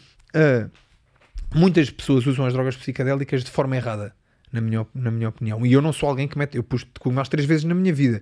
E, e pá, mocas de erva apanhei muito poucas. Fui apanhando ao longo dos anos. E não quero dizer que na passagem de ano não faça uma, uma não tiver competição marcada ou o que for, mas é raríssimo. Quantos, quantas passagens de ano e quantos natais eu nem comer o que, o que me apetecia podia comer. Peço, as refeições- peço tudo o que como X de hidratos de carbono, X de proteína, X de vegetais, sempre, isso é a minha vida. Não, mas lá está, não vou dizer aqui que não sou um ser humano como os outros e que uma vez de vez em quando não, cometo, não faço uma agendazinha. Claro, claro. E que sei que não me prejudica nada, porque não fumo. É aquilo que eu disse, aquele bolinho de chocolate, como estraga a dieta, mas se não tiver dieta restrita, não tem, não tem assim tanto problema. Mas as pessoas usam as drogas psicadélicas muitas vezes como uma ferramenta para resolver um assunto que não estão a Yeah. resolver. Aquilo está a mascarar. Eu fico mais, mais, mais tranquilo quando fumo uma. Então estou aqui mais tranquilo. Este gajo até me está a chatear. Eu fico irritado com isto, mas Yeah. estou aqui na boa. Tapar, tapar, tapar. Adiar, Se adiar. tu tirares as drogas psicadélicas, então e tu? O que é que tu sentes sem isto? És tu real, tu sem, sem aditivos. Que é exatamente a mesma coisa que o doping. Lidar com as emoções. Que é exatamente a mesma coisa que o doping. Estás a pôr um extra para te fazer chegar. É um atalho para uma coisa que, Yeah. que não estás a resolver por Que ti. é completamente artificial. exatamente. Não, é não estás a resolver por ti. E estás a adiar, meu. Estás a adiar uma merda que eventualmente. Então, quando falamos de coisas emocionais, tu tens. Tu só. Para ti e até para depois ensinares quem está perto de ti, porque eu acho que isto depois o desporto, os desportos de combate, e não só, mas a vida tem muito a ver com o que tu ensinas às outras pessoas. ah, se tu passares por certos processos difíceis de passar, tu sozinho, sem extras, sem drogas psicadélicas, sem doping, sem não sei o quê, tu podes usar o teu exemplo às outras pessoas e ensinar isto é possível, se tu fizeres assim, vai ser duro, vai ser difícil, vais ter que lidar com coisas contigo próprio que tu nem gostas assim tanto, mas vais tornar uma melhor pessoa no fim. E depois, sem precisares de medicações e ferramentas extra, tu consegues lidar com as coisas. Este gajo pode estar-me aqui a chatear, mas eu não estou fumado e então vou fingir que ele não me está a chatear. Não, ele está-me a chatear, mas eu sei respirar fundo e até desfazer aquele, a chatice toda com um bom argumento, com uma boa conversa, com calma, porque trabalhei, trabalhei isso. E, e isso há coisas que se tu não trabalhares tu contigo, não vais lá chegar. Yeah. E os extras e as ajudas extra tapam uma coisa que na realidade tu não estás a resolver. Estás a fingir que estás a resolver. Estás a tirar assim o lixo para debaixo da carpete, mas não estás a limpar a casa. Então já agora diz tu, tu- é uma coisa que tu tens trabalhado? eh, Já fizeste alguma psicoterapia, algum tipo de coisas para tu lidares com a tua. Eu fiz. Com a tua... Eu fui diagnosticado com déficit de atenção e hiperatividade, falámos disto também fora do, do podcast. Eu nem sei que idade é que eu tinha, devia ter 5 ou 6 anos. Os meus pais não dormiam, eu dormia duas horas por dia. Estavas a falar há bocado das crenças do sono, que tens de dormir 7 a 9 horas. Eu, eu, "Ah, fui, tá eu bem." fui alguém que sempre dormiu muito pouco e agora com a idade. Mesmo hoje em dia também? Hoje em dia durmo 6 horas mais ou menos, mas eu esforço-me para dormir. E é para- pouca. eu, eu esforço- esforço-me mesmo para dormir 8 horas, mas também devido aos horários e devido à minha maneira de dormir, vou dizer assim, durmo, durmo pouquinho. Sei que isso é uma coisa prejudicial à minha carreira de atleta. Pois, Tento pois, compensar de outras formas. E é, uma, a co- sesta. e é uma coisa muito genética, aparentemente. Há pessoas que parece que não precisam dormir tanto, aparentemente. Mas eu, quando era miúdo, não sentia falta. Hoje em dia sinto falta de não dormir. E sinto que às vezes o meu rendimento no treino perde um bocadinho quando eu não consegui dormir tão bem. No entanto, eu compenso isto com cestas. Durmo sempre a cesta desde há 10 anos para cá. A Ah, cesta então é 6 horas à noite e depois duas a sexta horas. Duas horas. Ah, tu metes 8 Yeah, horas exatamente. Ah, há volta disso. E a sexta, eu posso passar a noite em branco, mas a sexta faz-me faz toda a diferença. Epá, Aquelas duas horas de sexta faz toda a diferença. E eu sempre fui seguido por psicólogos e sempre fiz terapia, só que tenho algumas características dentro de mim que foram sim fortalecidas ao longo da minha vida que não são as melhores, que é não saber lidar com sentimentos. Nada. Ok. Ou seja, eu mesmo na minha carreira desportiva foi, eu sou eu sou alguém que não festejo vitórias muito, nem, nem choro as derrotas, eu dizia sempre a mesma coisa. Eu lutei no sábado, ganhei ou perdi.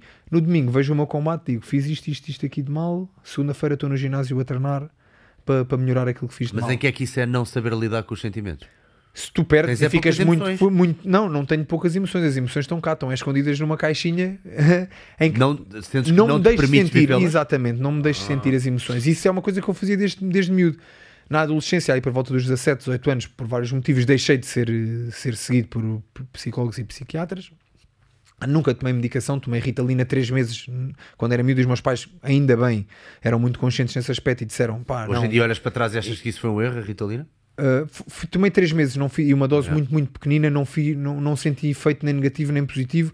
E os meus pais disseram que não queriam mesmo que eu tomasse drogas na altura Yeah, yeah, yeah. uh, ao meu psiquiatra.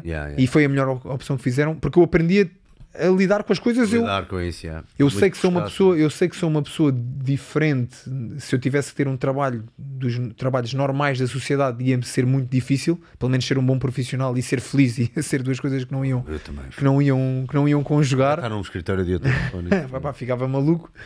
Mim, Mas por se calhar não ter tomado Ritalina e por não ter tido outras opções na minha vida, fui fazendo as escolhas certas e arranjar ferramentas eu comigo mesmo de saber lidar com isso.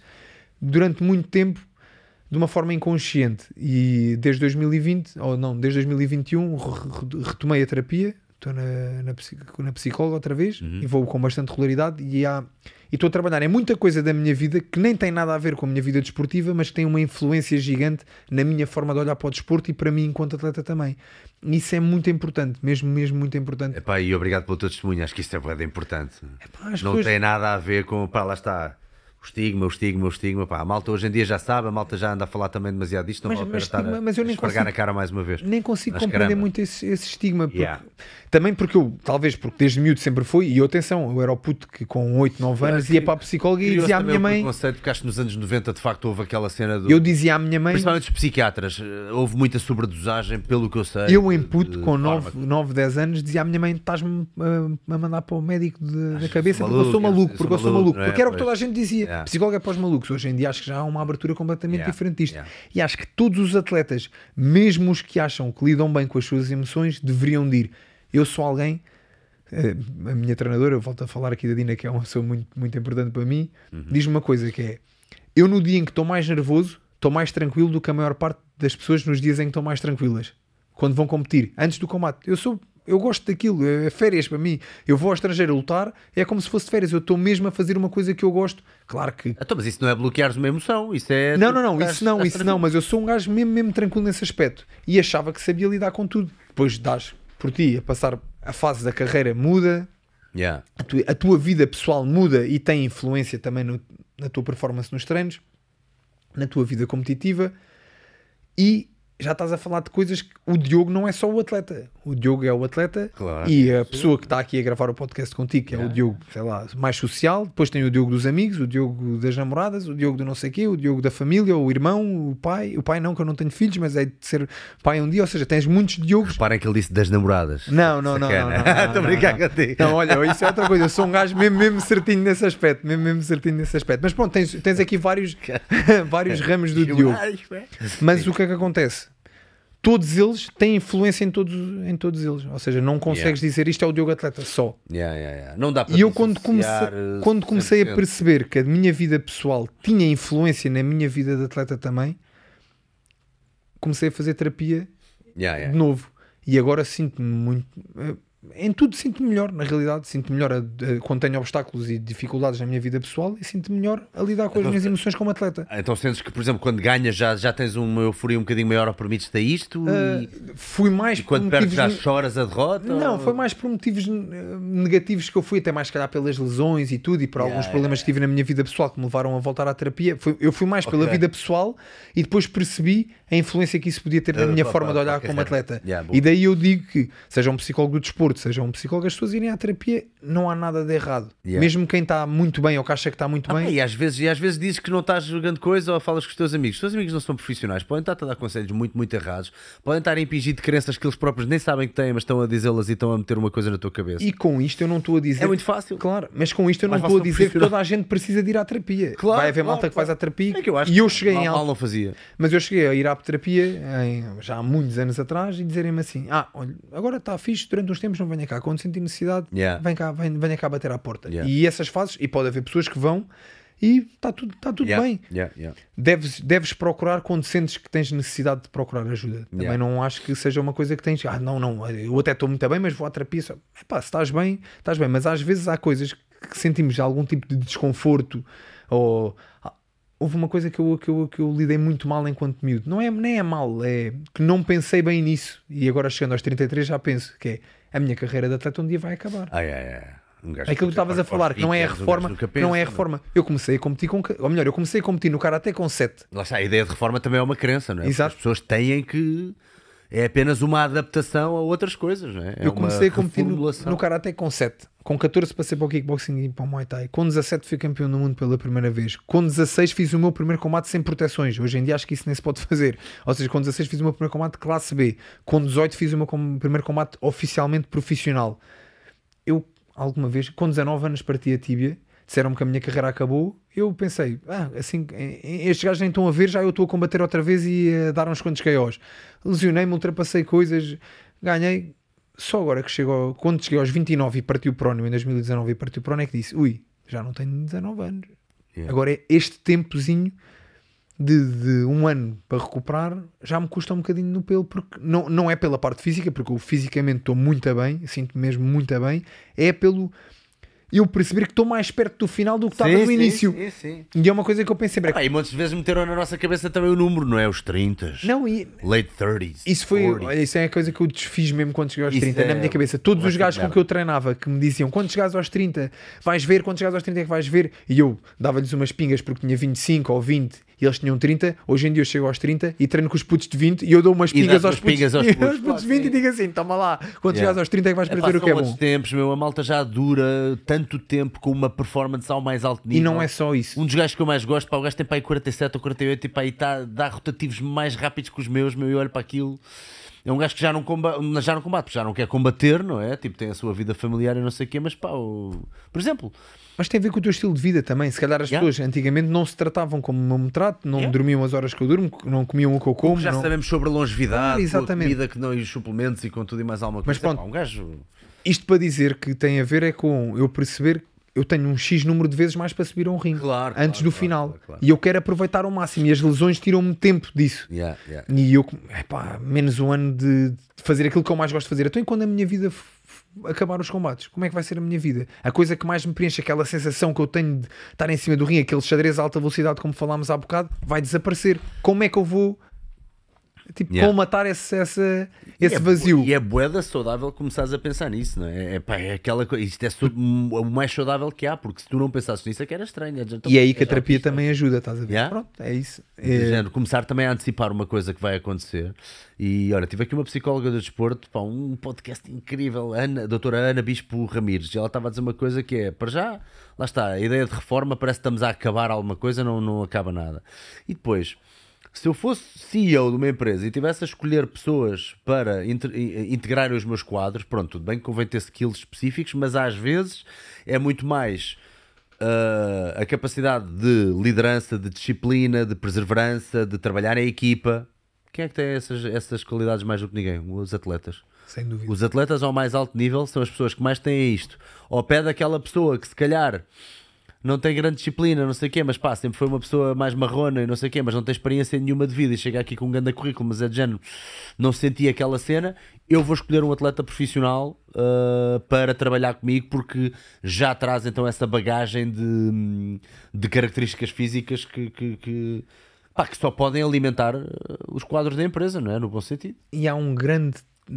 As pessoas às vezes não têm noção, quem não está ligado ao desporto, do transfer de tudo aquilo que tu aprendes a fazer, Yeah. a fazer desporto e desporto de competição ou desporto de alto nível, seja de competição ou não, mas treinares a sério e seres atleta, como é o teu estilo de vida, apesar de não competires, é o teu estilo de vida. É, sem dúvida, pá. Eu nem me imagino que- a não treinar, a não movimentar, a não. Mas o que tu, tudo o que isso implica, e aí lá está, os valores todos que isso te traz, o transfer que isso tem para a sociedade do dia a dia, quando se algum dia tiveres que trabalhar em algum sítio. Yeah. Eu sei que eh, talvez não fosse a pessoa mais feliz a trabalhar num escritório, mas eu, se fosse trabalhar numa área, mesmo que eu não gostasse assim tanto, eu ia tentar ao máximo Yeah, ser um. era sério não era. Exatamente, e eh, para ser assim, assim, não vale a pena Yeah.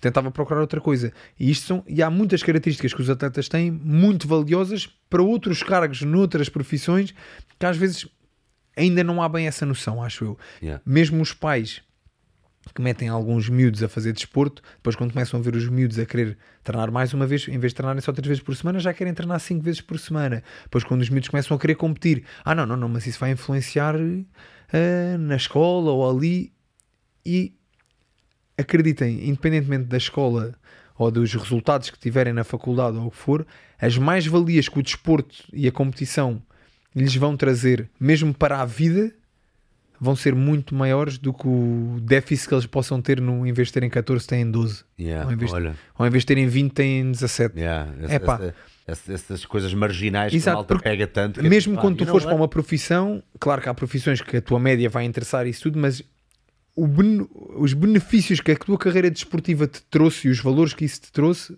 são muito superiores a teres menos um, um valor na, na cadeira X ou na cadeira Y. Ora, estás-me a suscitar eh, interesse em saber a tua resposta a uma pergunta que me fazem muito, que é, imagina, ah, eu tenho um puto com 3, 4 anos ou 5, ou whatever, idade para começar a fazer um desporto qualquer, em que, marcial, em que arte marcial é que tu punhas o puto? Epá. Eu acho que qual- sabes que eu teria uma preocupação diferente do qual estilo marcial que tu farias. Exato, mas a pergunta é esta. A pergunta é. Podes responder como tu quiseres. Porque a mim fazem-me a pergunta e eu também vou Sim. sempre por aí. Já não é tanto. Para mim, não é tanto. É mais quem está a ensinar. Yeah, é mais yeah, quem está a ensinar. Eu, eu- se eu tivesse de responder pelo estilo, Não, mas imagina, um pai pé de ti, olha, o meu, meu filho está a fazer 4 anos ou 5, gostava muito que ele fizesse uma arte marcial ou uma cena assim do género. eu diria ao jiu-jitsu ou muay thai, mas eu não. Eu fazem-me essa pergunta várias vezes, mas eu aconselho sempre treinadores. Yeah. Porque eu não consigo. Eu, muay thai é uma coisa se tu fores treinar à dinamite ou se tu fores treinar a um ginásio ou outro qualquer. Claro, claro. Jiu-jitsu é um ginásio qualquer, é uma coisa diferente se fores treinar a um, a um ginásio ou se fores treinar a outro ginásio, porque o treinador faz toda a diferença. A forma como o treinador lida com, com os atletas, sejam crianças, adolescentes ou adultos, faz toda a diferença. E isso seria a minha maior preocupação enquanto pai. E não tem a ver com arte marcial, tem a ver com qualquer desporto que eu fosse fazer. Eu- hoje em dia temos Eu, acesso eu, a como não tenho referências de treinadores de crianças, assim, Há vários assim, treinadores de crianças hoje em dia e, por exemplo, nós na Dinamite temos. uh, Fala, fala abertamente. nós- dizer as não, não é sempre fazer publicidade, mas vou, vou fazer Claro. publicidade sem querer fazer. Se eles não forem bons, a malta chega lá e diz-me exatamente, também. mas eu tenho. Temos, temos duas colegas na, na Dinamite, duas treinadoras para, para crianças, que é a Carolina Silva e a Rita Carvalho. Ambas são atletas profissionais e elas, a Carolina dá aulas a adultos Tem e a mesmo aquele jeito para crianças. Exatamente. quê, isso é muito A. Rita só dá a crianças, a Carolina dá para crianças e, e para adultos. Uh, sendo que a Carolina faz um trabalho. Para já, a Carolina, profissionalmente fora da, da vida desportiva, que também é lutadora profissional, trabalha com, com crianças com deficiência. Desde Ah, autismo, já, desde, já uma, exatamente, uma desde, empatia, uma capacidade. desde deficiência física até Yeah. deficiência intelectual. Eh, E tem um. É incrível, eu todos os anos ela convida-me para ir dar uma aula de Muay Thai numas, nas colónias de férias dos miúdos e eu vou todos os anos dar, dar uma aula com ela. E tu veres a Carolina trabalhar com aquelas crianças, é uma... toda a gente devia ir só para ver, só para Ei, ver, lindo. porque é incrível. Lindo. E depois vês a a Carolina a lidar com as crianças eh, que treinam com ela no ginásio normalmente. E, e tu vês que há ali uma. Não é só o treino em si, é a Yeah. forma de lidar com as crianças. É quando as coisas correm mal, o que é que ela diz às crianças. Quando as coisas correm bem, o que é que ela diz às crianças. Isso, eu, enquanto atleta, e quando um dia for pai, enquanto pai, é o que eu procuro num treinador. Fantástico. Não é tanto se vai para o Muay Thai, se vai para o boxe, se vai para o futebol, se vai para o vôlei. Eu vou, vou-me sentar um dia a ver o treino, falar com o treinador até ali um bocadinho, perceber e ok, não, esta pessoa sabe o que é que está a fazer. Porque lidar com um adolescente não é lidar com um adulto. Lidar com um adulto não é lidar com uma criança. E dentro das crianças tens um espectro tão grande de crianças diferentes umas das outras e dos adolescentes igual e dos adultos igual. Eu, mais uma vez, uma coisa que eu estou a trabalhar hoje em mim também é desde miúdo até à adolescência ouvi, ah, o Diogo é uma pessoa especial. Quando era puto era uma pessoa especial na escola porque era mau, porque era desatento, porque era irrequieto, porque Eras agressivo também? Não, não era agressivo, mas fazia uma coisa que as pessoas não gostavam, que é os miúdos quando se vinham meter comigo eu defendia-me e quando me defendia, eu como comecei a praticar artes marciais com 7, Ah, sabia lutar. Yeah. Uh, então eu nunca, eu nunca provocava ninguém em puto, mas quando os putos vinham-me provocar a mim Pois, ou ok. queriam-me dar uns calduços ou bater, Yeah. eu lutava e, Yeah. e depois aí sabia bater. Mas era, era um menino especial por ser mau. Era o menino especial que estragava, eh, que dava a porrada. Pois, quando alguém destoa. Ou seja, era, o- era o especial pelo negativo. Com 17 anos fui campeão do mundo, mesmo na escola já era o especial por ter sido campeão do mundo. As escolas não estão preparadas para lidar com, com malta que sai Nada. fora da caixa, que normalmente até são grandes talentos. E Eh, e que- mas eh, e que- querem as pessoas muito quadradas, muito norma. E atenção, não é nada contra as escolas. é só- Obviamente, mas é o sistema de ensino, talvez, e, e- e é percebermos que todos nós, com a forma diferentes uns dos outros, temos mais valias que podemos trazer, seja qual seja a Yeah. profissão. Não, e é sempre difícil, lá, é sempre difícil. Eh, lá está, por isso é que um personal trainer é diferente de uma aula de grupo sempre, não é? Claro. Se tu estiveres a dar PT, tu vais olhar para aquela pessoa e ela vai li- lidar com as vai limar as suas arestas numa aula de grupo. Por muito que tu digas, eu sou o maior eh, coach de Muay Thai do mundo, vai sempre haver alguém que ficou desatendido naquele pontapé, naquele pormenor técnico e não sei o quê, porque pá, são, são 20 pessoas à tua frente, é difícil. É muito, é muito fácil Yeah. fazer esta conta. E, e na escola é exatamente aquilo que se passa também, quer dizer, às vezes, pronto, às vezes pode haver outras, outras, outras questões. Claro. mas Estamos a falar de um professor com 30 alunos uh, Mas o por que, hora. o que eu queria dizer é sempre fui o especial na escola porque era mau, depois passei a ser especial porque era bom, depois Yeah. era o atleta especial. E bem, o que é que é isto de ser especial? Na realidade, eu não sou especial, eu não sou, somos pessoas, todos nós somos especiais à nossa maneira e é importante saber lidar com as nossas diferenças dos outros. Sim, acho que a sociedade e o sistema de ensino principalmente não está. eh, preparado para lidar com pessoas um bocadinho diferentes nesse aspecto e em vez de saberem utilizar aquilo que estas crianças ou adolescentes têm de mais valias referenciam é as coisas que são Yeah. piores entre Ora, aspas. ser mais como a nossa Exatamente, porque exatamente, é isso. Mas isto- aquele teve 20, tiveste 12. um treinador que seja bom treinador e principalmente um bom treinador de competição é muito importante saber comunicar com os atletas que tem. Eu posso ter aqui um atleta que eu tenho que dizer: epá, olha, estás a, faz- isto está, estás a fazer tudo muito bem, mas há aqui uma coisinha que se melhorares vai ficar mu- muito, muito bom. Há outro gajo que eu vou ter que dizer assim: pá, estás a- isto está uma porcaria, tens que mudar.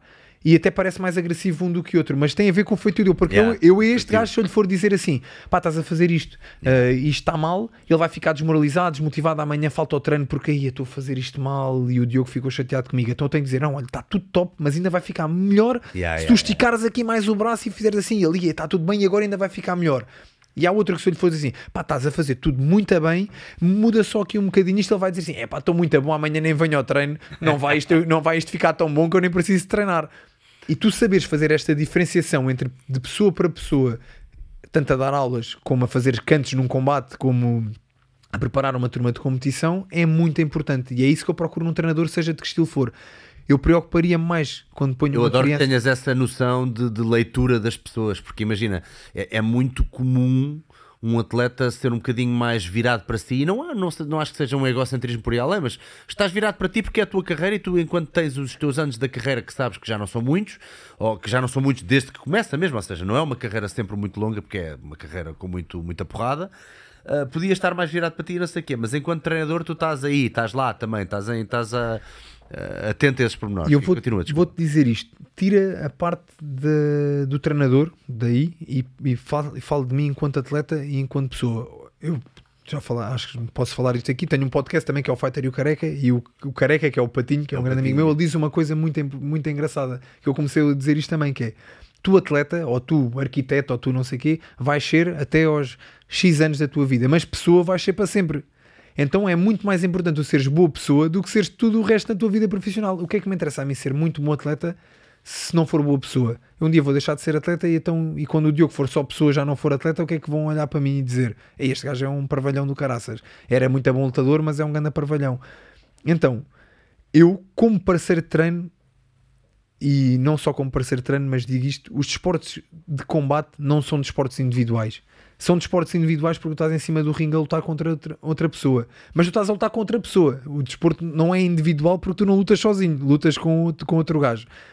E conheces algum atleta profissional, o melhor, vou dizer se calhar, o John Jones, que é o gajo de, ou o Dimitris Johnson, que são os lutadores de MMA, que toda a gente diz que são os melhores. Eles não têm treinadores, eles não têm parceiros de treino, eles não têm um nutricionista, não têm um psicólogo do desporto. Pá, já viste a quantidade de pessoas. É um consórcio de tanta gente que é responsável pelo, tua, Se tu sucesso. não é? tratares bem estas pessoas que estão à tua volta, achas que vais ganhar mais ou perder mais, mesmo em termos profissionais. Se eu olhar para o meu resultado em cima do ringue enquanto profissional, Eu se tratar bem estas pessoas, essas pessoas vão me dar muito mais. Então esqueçam essa parte do, da coisa individualista de eu tenho que olhar só para mim. Não, eu tenho que saber. Se eu, coisa mais simples nos esportes de combate.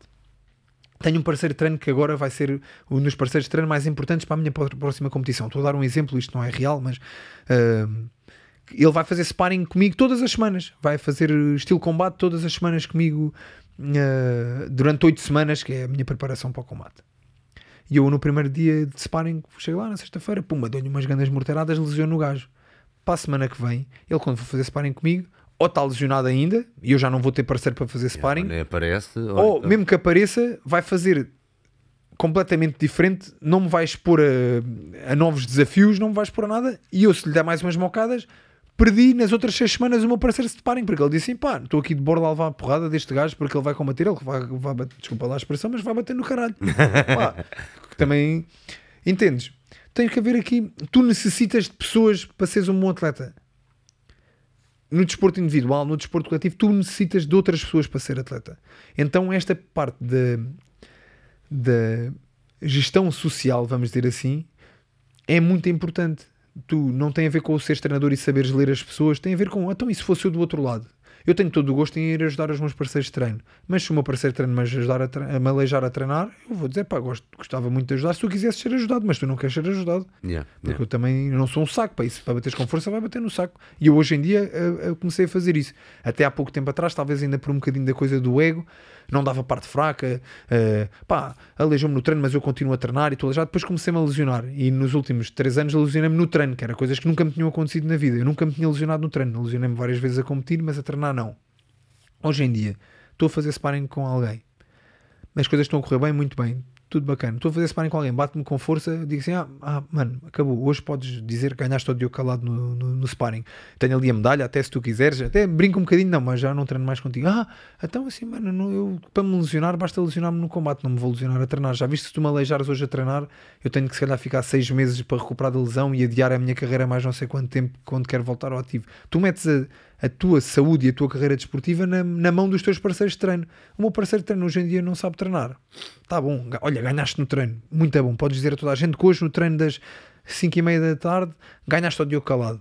Yeah. E não, vou, não me vou pôr em risco, não há necessidade. Depois tens uma nenhuma. filosofia, se calhar, um bocadinho mais parecida com aquela do, da Tailândia, não é? Que o sparring deles é sempre light, não há, não há sparring duro, é sempre soft sparring, sempre light. Tu, tu, tu estiveste na Holanda e na Holanda foi, foi estranho, não é? Que aquilo, o sparring deles é sempre uma eu coisa. Eu fui à Holanda com 19 anos e acho que saía todos os treinos com dores de cabeça.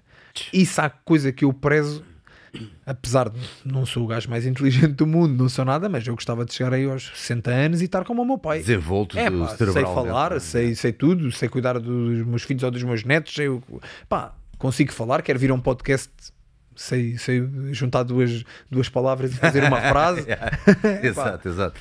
Porque é, eu estava aqui a scrollar à procura de um vídeo pá, que eu gostava de saber a tua opinião sobre isto. É pá, desculpa, entretanto estava aqui a olhar para o computador, Sem mas estava sempre a ouvir-te, como é óbvio. Uh, que é este gajo aqui, pá, que eu nem sei o nome dele, Mohamed qualquer coisa. Ah, pá, e agora parece que é uma nova trend qualquer da malta que diz género, bora, dá-me, dá-me, dá-me, e ficam a levar na tromba. Um, e há uns tempos atrás, inclusive, Aliás, a minha pergunta original era relativamente a treinadores dos disparates que eles fazem.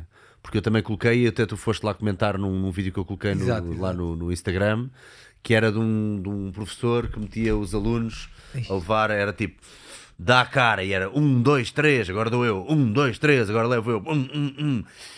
Não sei o que é que ele quer criar com aquilo, era criar dureza, uh, aparentemente, e até eu estava a dizer que aquilo foi um, uma partilha de um, de, um, um, treinador de boxe que estava a dizer que sempre achou que quem não sabe ensinar skills ensina dureza. E eu adorei aquela frase. E, e então, hum, antes ainda de passarmos para isto que acabámos de ver, que já é no nível profissional e já é uma coisa um bocadinho diferente, a nível de erros que tu vês os treinadores, e uma vez estavas a falar desse coaching, de, de, de treinar Uh, que erros é que tu vês uh, a serem cometidos por, por treinadores de artes marciais no geral? Este aqui é crasso, não é? Este aqui é mesmo do, o apogeu dos erros, não é? Isto é uma estupidez, certo? Não há, não há, não há um benefício que eu te consiga ver aí.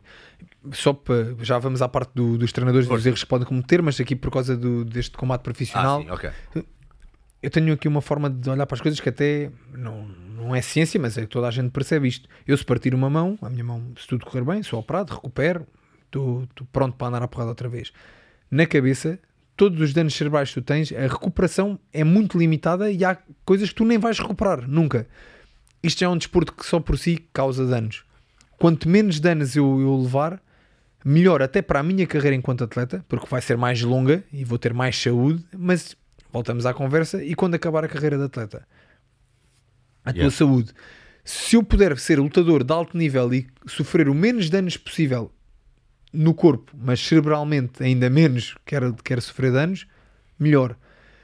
Se o combate e a competição já me vão trazer danos, possivelmente, porque é que eu vou sofrer esses danos no treino? Seja que tipo de danos for, seja uma lesão no ombro, seja o que for. Se eu puder evitar lesionar-me no treino ou sofrer danos cerebrais no treino, Ei, melhor. Ei, olha para este. Pronto, isto este é só- eu tinha visto, meu. Que animais, meu. Pronto, Que animais, na barriga ainda vá que meu. não vai, ainda, ainda passa. Não, mas ele estava a levar na cara também. Na olha, cara, olha, não, olha. isto só- Epá, que, isto é que só nojo, man. Isto. Lá está. Isto- eu nem tinha visto este. E meu. até vou dar um Oh. exemplo engraçado, mesmo para, você, para, quem, para quem Desculpa, não está... tinha que Não, dar uma- mas, um- claro, claro, um, um para a malta ter um noção do que, é que, isto, do que é que isto Yeah. significava, da parvoíce que isto era. Eu conheço atletas, muito bons atletas, que eram muito duros a lutar e que ganhavam muito pela força física. E quando chegaram a uma fase mais avançada da carreira, começaram a levar muitos KOs. Ficaram com aquilo que é o que se chama de queixo de vidro. E isto tem só a ver com uma coisa. Tem a ver com levaram tanta pancada na cabeça no treino Sistema nervoso desliga-te Claro, logo. no treino, nas competições, porque o estilo de vida era tão agressivo que, se calhar, prematuramente tiveram que deixar de competir devido aos KOs que estavam a levar. Porque depois passa de levar os traumatismos ah, leves, vamos dizer assim, há um trauma, não sei como é que se chama, mas é um traumatismo leve, para depois teres traumatismos cranianos graves devido às pancadas que levas na cabeça, Yeah. porque o teu corpo já nem aguenta aquilo. Isto é uma caixinha que vai enchendo, e quando a caixinha está cheia, está cheia. Yeah. Não há benefício nenhum em levar as pancadas na cabeça Pois. só há malefícios. Ponto. Queres ficar duro? Pá, vai correr, faz sprints, depois bate no saco com força, coisa, faz treinos de preparação física, isso vai dar dureza. Quando achas que já não aguentas mais, ainda vais fazer mais 100 burpees. Quando achas que já não aguentas mais, vai dar mais 100 pontapés no saco, mais 100 joelhadas. Mata-te a treinar. Não te alejes. Não te alejes. Ponto. Não ganhas nada com isso. Alguns É erros. para te lesionares que seja no combate e não no treino. Isto, isto já, isto já por si acarreta lesões. E quando eu digo isto já por si, estou a falar do desporto de alta competição, não estou a falar dos desportos de combate, porque se calhar os desportos de combate até acarretam lesões, obviamente, mas nem são dos piores. Há desportos bem piores para te lesionares. Yeah. Ah, futebol americano. Futebol americano, epá, eu Epá, cada é- vez com essa história daquele gajo que se suicidou, deu um tiro de caçadeira no peito. Já viste o que é que é virar? pá, até a logística disso é complicado. Vi- virou a, a caçadeira e deu um tiro no peito e deixou um. Deixou um. Ai, um, Uma nota. Uma nota a dizer: Eu estou-me a matar no peito porque eu quero que estudem o meu cérebro, que isto claramente não está bem. Eu quero que vocês vejam o que é que se passa aqui, isto não está bem. Pá, já viste? Isto, pá, que cena de arrepiante mesmo só de pensar. Há um filme do, do Will Smith que Yeah. é Concussion fala sobre isso. Eu nunca vi Yeah. esse filme porque já sei que vou ficar, vou ficar tipo apreensivo com o filme, então não o vi, mas sei perfeitamente do que é que trata. Talvez não, talvez não. É. Talvez não. Eh, tá- mas está fixe, gostei do Sim, filme. sim, eu não, mas eu mais cedo ou mais tarde vou ter que ver o filme. O filme já é antigo. É mais a batalha dele para ser levado a sério no meio daquilo tudo. E como fala mais de futebol americano e não sei o quê, eh, pode ser que. que, que... Yeah, mas, Sim, mas, mas, tudo mas é bem, isso. mas tu depois-te a pensar, depois-te a juntar dois Claro. mais dois e não és parvo, não é? mas, mas é, mas, é, mas é isto, ou seja, se os desportos de alta competição já acarretam lesões, se eu ganho dinheiro a competir, mas não, não ganho dinheiro a treinar, nos, com- nos esportes de combate funciona assim: eu ganho dinheiro a combater, não ganho dinheiro a treinar. Então, para que é que eu me vou lesionar no treino que me vai tirar oportunidades de treinar, mesmo eh, vai-me tirar, se eu me lesionar no treino, treina-me oportunidades de treinar para a competição e de competir. Financeiramente não é bom, para a saúde não é bom. Quanto menos lesões tu tiveres no treino, melhor. Quanto menos lesões tu sofres a combater, mais podes combater. Yeah. Yeah. Só há benefícios.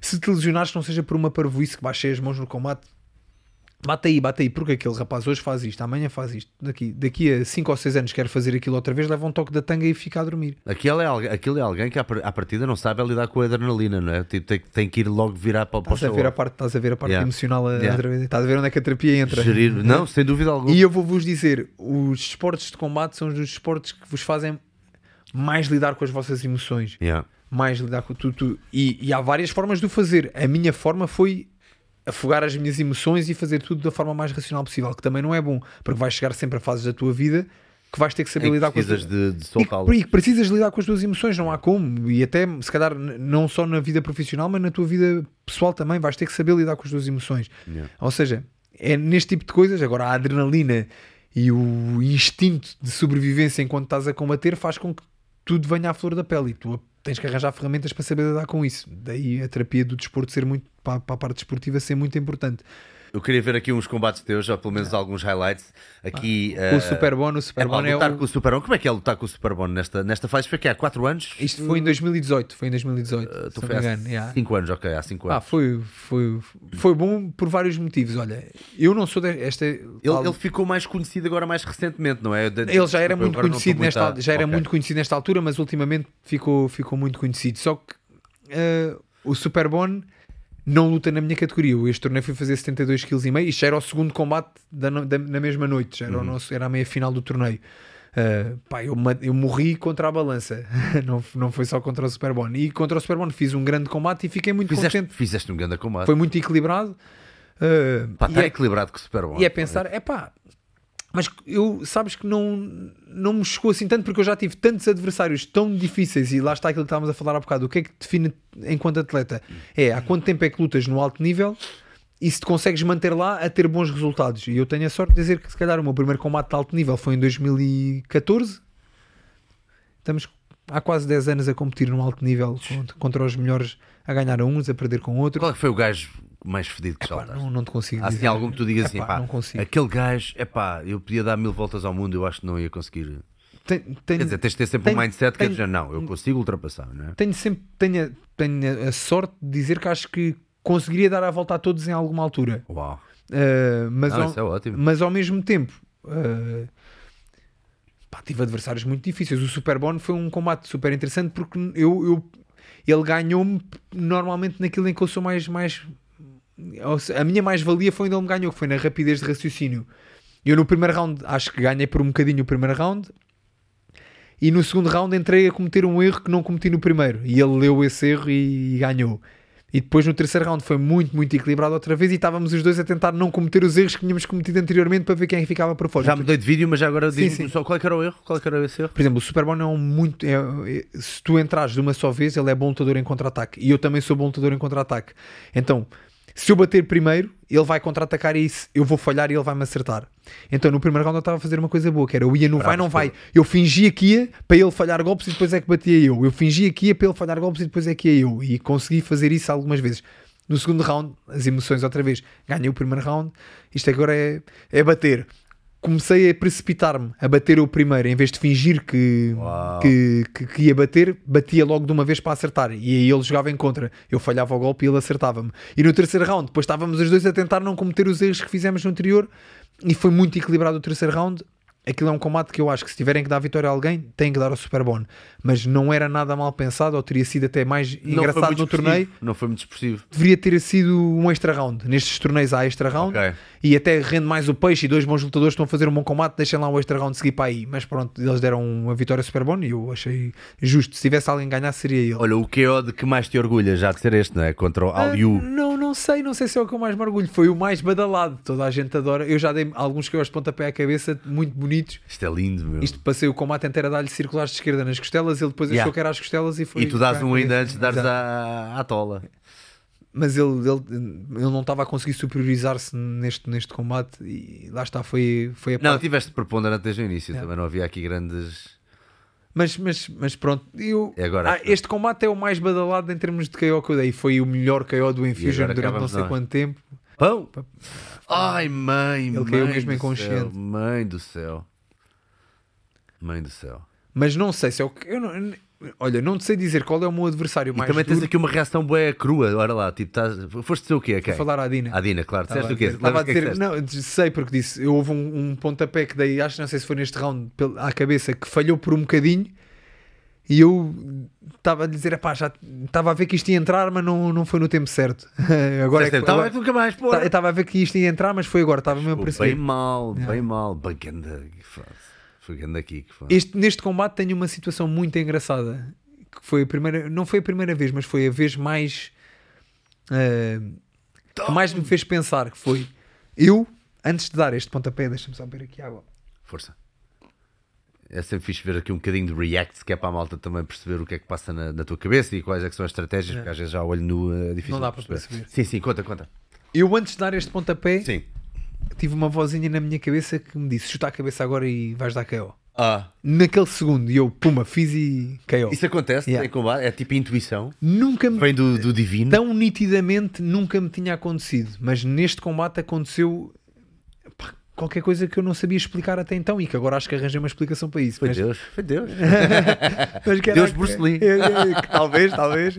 Um deus das artes marciais e dos esportes de combate. Lindo. Mas foi ali e aconteceu-me algumas vezes ao longo da minha carreira, não muitas, se calhar agora assim lembro-me desta e mais outra. Que eu não sei se alguém daqui vê o Dragon Ball, mas quem vê o Dragon Ball Claro. Há uma coisa que é o Ultra Instinto, que é o que o Son Goku agora faz.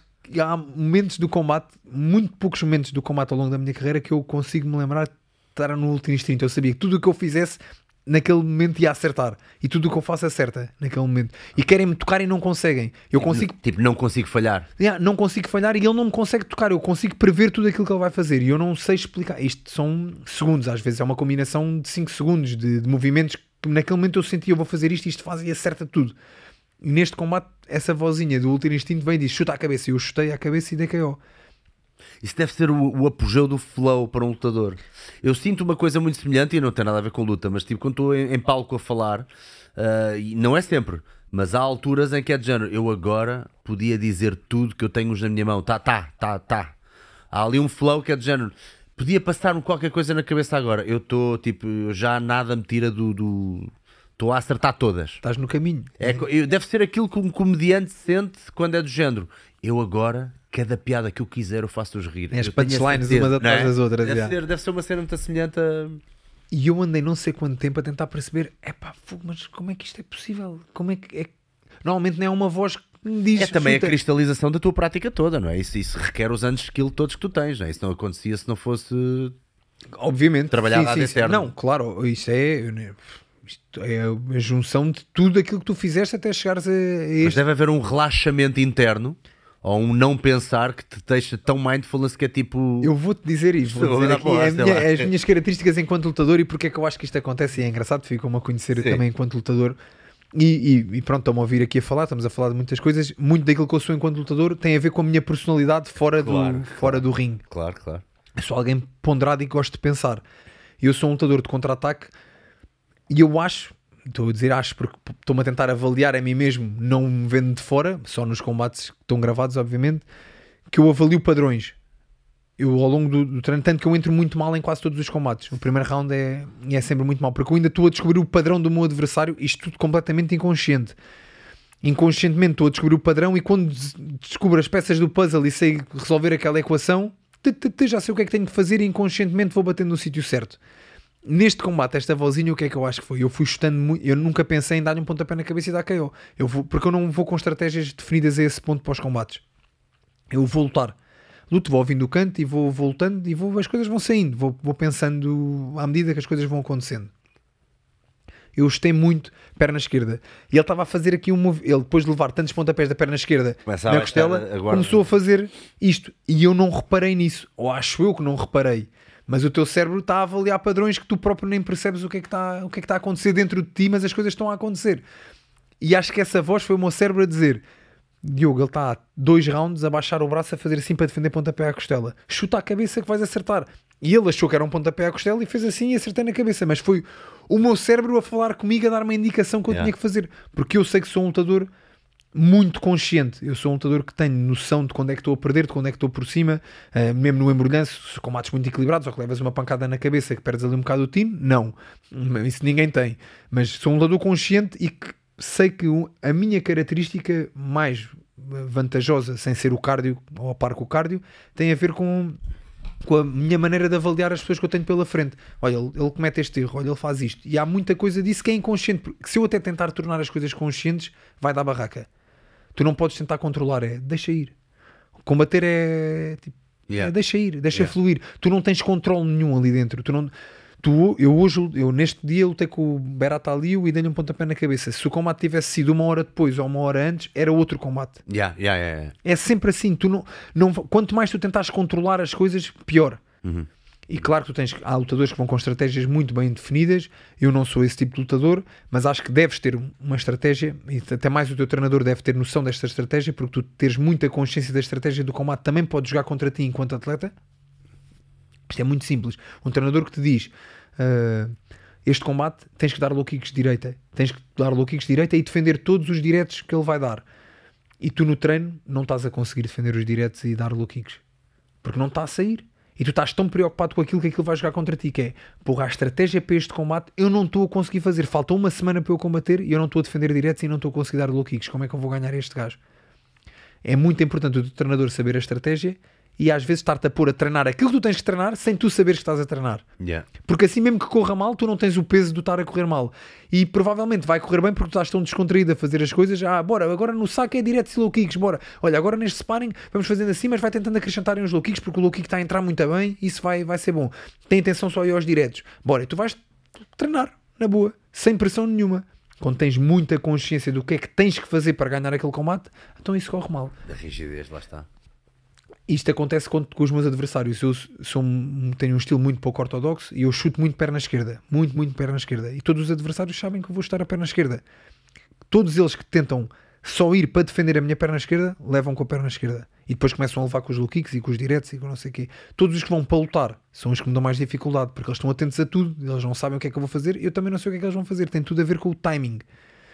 E é muito engraçado tu teres tu, tu chegares a essa, essa consciência mais tarde. E eu sou uma pessoa que avalia muitos padr- padrões de forma inconsciente. Se eu tentar controlar muita coisa, estou tão preocupado com os diretos que o Salgueiro vai fazer que eu vou levar com os low kicks. Yeah. E depois levo com o low kick e estou preocupado com o low kick e já levei com o direto que estou Yeah. a querer defender. Esta vozinha inconsciente, este ultra instinto, acho que é o meu cérebro a perceber os padrões e eu a chegar lá. E são os momentos mais saborosos de- de- de- da, É incrível. tua, da tua profissão, certo? Deve ser o momento mais. Não há nada melhor, de, é, é- é muito mais do que erguer o, o cinto, seja o que for. não tem a ver sequer com uh, aquilo que tu sentes nestas situações em cima do ringue. Aquilo que tu sentes em cima do ringue, ponto, é único. Eu já saltei de paraquedas, já fiz mil e uma maluqueiras, nunca senti aquilo que tu sentes ali é outra coisa. Nestes momentos específicos em que entras neste ultra instinto e que parece, parece que tu sabes que tudo aquilo que tu fizeres vai bater certo, é, é inexplicável. É só o que eu te consigo dizer. Lindo. E isto gera-me aqui algum desconforto também, porque é a coisa de então e quando eu deixar de subir ao ringue, aquela sensação onde é que vai. Mas é, é inexplicável, é uma coisa inexplicável. Eu já senti isto algumas vezes, estava a dizer que não me lembrava de mais nenhuma, lembrava-me dos combates, mas a minha, o meu último combate que foi no ano passado, foi no meu dia de anos, no World Games, na final do World Games contra um atleta americano. Ah, queres ver uma cena engraçada? Fazes anos um dia depois de mim, vê lá. A sério? Faço 16 de julho. Ah, eu sou de Faz 17 de 17, julho, né? exatamente. Ah, que Vi engraçado. hoje, eu, tipo, que eu estava a querer, queria ver que idade que tu tinhas. E, Ah, que engraçado. E, tipo, ah, por isso é que és uma pessoa, cara. julho, pronto. Yeah. Mas nessa Qual é que é o teu ascendente? Estou a gozar. Não, não faço. estás-me a fazer perguntas difíceis. o Arasco. Vê-se lá que essa Yeah. yeah. tem moto. Ah, não sei. Ai. Yeah.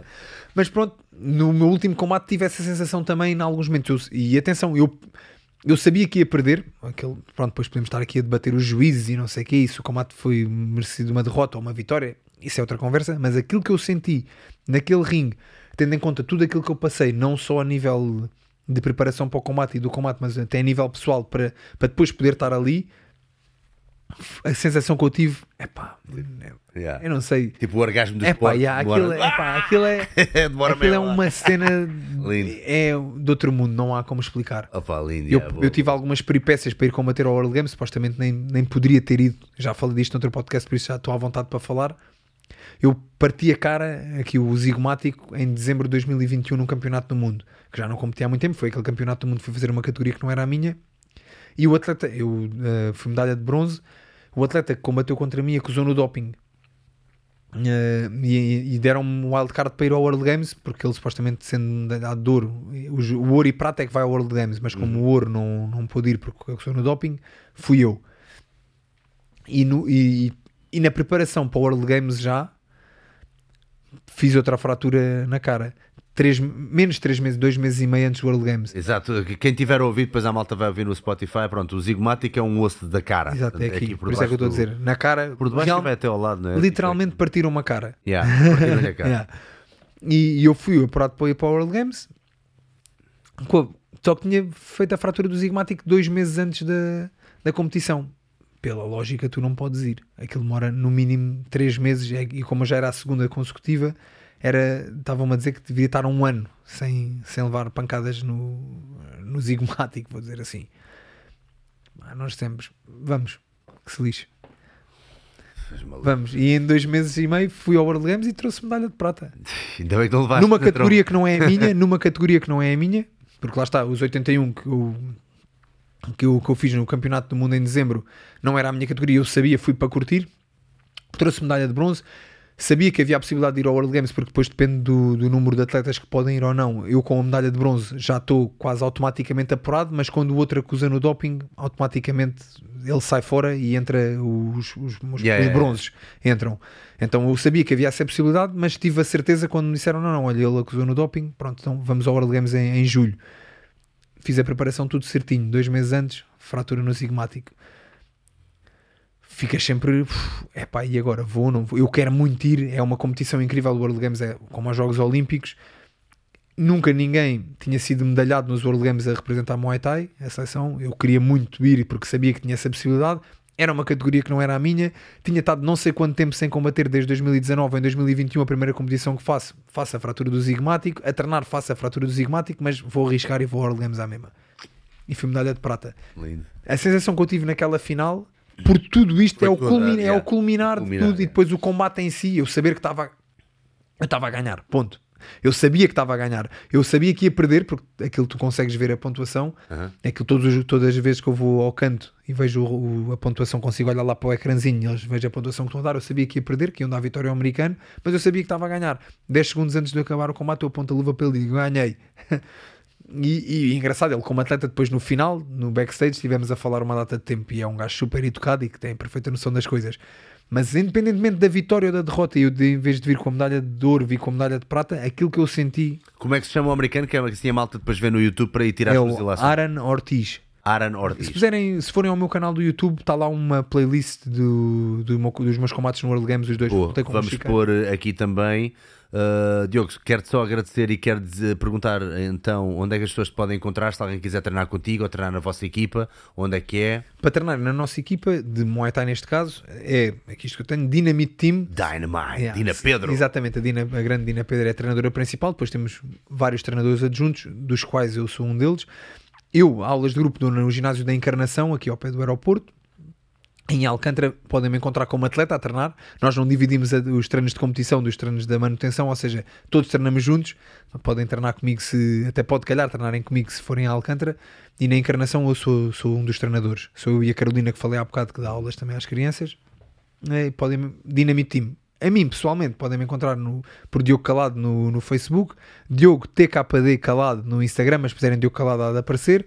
E pá, E o podcast, hein, que está Ah, o muito po- fixe, exatamente. Não esqueças o podcast. exatamente, o Fighter e o Careca é O uma. Fighter e o Careca é, é, é, é por causa do Brian Callen e do Brandon Schaub, não é? Não. Fighter and the Kid. Não, não, Claro acaso, é, não, não é. Foi, foi, o, foi o Patinho que inventou esse nome. Era para o Fighter ser eu o Fighter e ele ser o Careca. Agora, sério? eu não sei de onde é que ele foi desencantar este Mas nome. é que há um podcast chamado The Fighter and the Kid. Ah, não fazia ideia disso. Ele deve ter visto isso, Yeah, certeza. é Mas, mas provável. não tem nada Mas a ver. mas independentemente de Porque tudo- tem graça porque vocês Yeah. até são assim mais ou menos. É, é assim Ah, uma onda olha, engraçado, tenho que ir ver o Brandon Schaub, sei quem é que é. Tenho que, o, ir. E o Brian Yeah. Callen, que é, um, que é um comediante, então é tipo É, um que é mais é. graçolas e o outro que é tipo. olha, Mais- Tenho que ver. Mas pronto, podem me encontrar por aí, Diogo Calado. Yeah. No YouTube também me encontram se puserem Diogo Calado. E está um excelente podcast. Eu gosto de dar shout a estas cenas todas, porque ainda por cima tentei uh, não uh, escarafunchar demasiado nos tópicos que já falaste noutros podcasts, o que é sempre difícil. Sim. Porque pode haver pessoas que não conhecem bem a, a- pessoa por trás do atleta e então temos que falar sempre de tópicos que são uh, iguais. Mas é atrás das grades, não é? Foi Ah, o atrás, da grade, o atrás da grade. Atrás da grade. Exatamente, atrás da grade fixe, é pá, o o Elson. O Elson é o. O Elson é advogado na vida, na vida real, vou É dizer advogado? assim, é advogado na vida real, Com aqueles braços, mano. mas é lutador da MMA e é treinador da MMA na Yeah. Reborn, que é onde eu treino, já agora faço aqui publicidade às equipas também. Dynamite Team é onde eu treino Muay Thai, na Reborn Fight Team é onde eu treino MMA e faço Jiu-Jitsu na Fight Nation também, que é uma das melhores equipas de jiu-jitsu. Boa, eu gosto que vocês digam sempre isso tudo, que é para a malta saber o que não é. E podem- falta é sítios bacanas Exatamente, podem. exatamente. Claro que tu, tu nunca falarias de sítios onde não te sentes Não, bem, é confortável. eu aconselho sempre os sítios que eu sinto, é sinto em casa, não é? Imagina, alguém está mais próximo, alguém está ali em Sete Rios, pode ir treinar a Reborn, alguém está ali em- na Encarnação, pode Exatamente, contigo, exatamente. pá, isso é muito fixe, que é para a malta ficar com pronto. referências que, que saibam que veio daqui, que saibam que veio daqui, ok? Mas já, esse podcast também é muito fixe. O Atrás da Grada é muito, muito bom, o Elsa não. E tem dois volumes, aliás, Exatamente, dois dois episódios, episódios, aqui muito diferentes um do outro, um a falar mais da minha carreira Yeah. desportiva, outro mais pessoal, Yeah. mas, mas vale a pena se gostarem de ir ver e se me quiserem conhecer melhor, podem ir ver esse podcast que está que tá fixe também. Fantástico. Pá, olha, muito obrigado por este Muito obrigado, é eu. muito fixe mesmo. Ah, pronto, Yeah. ainda bem, espero que tenhas gostado.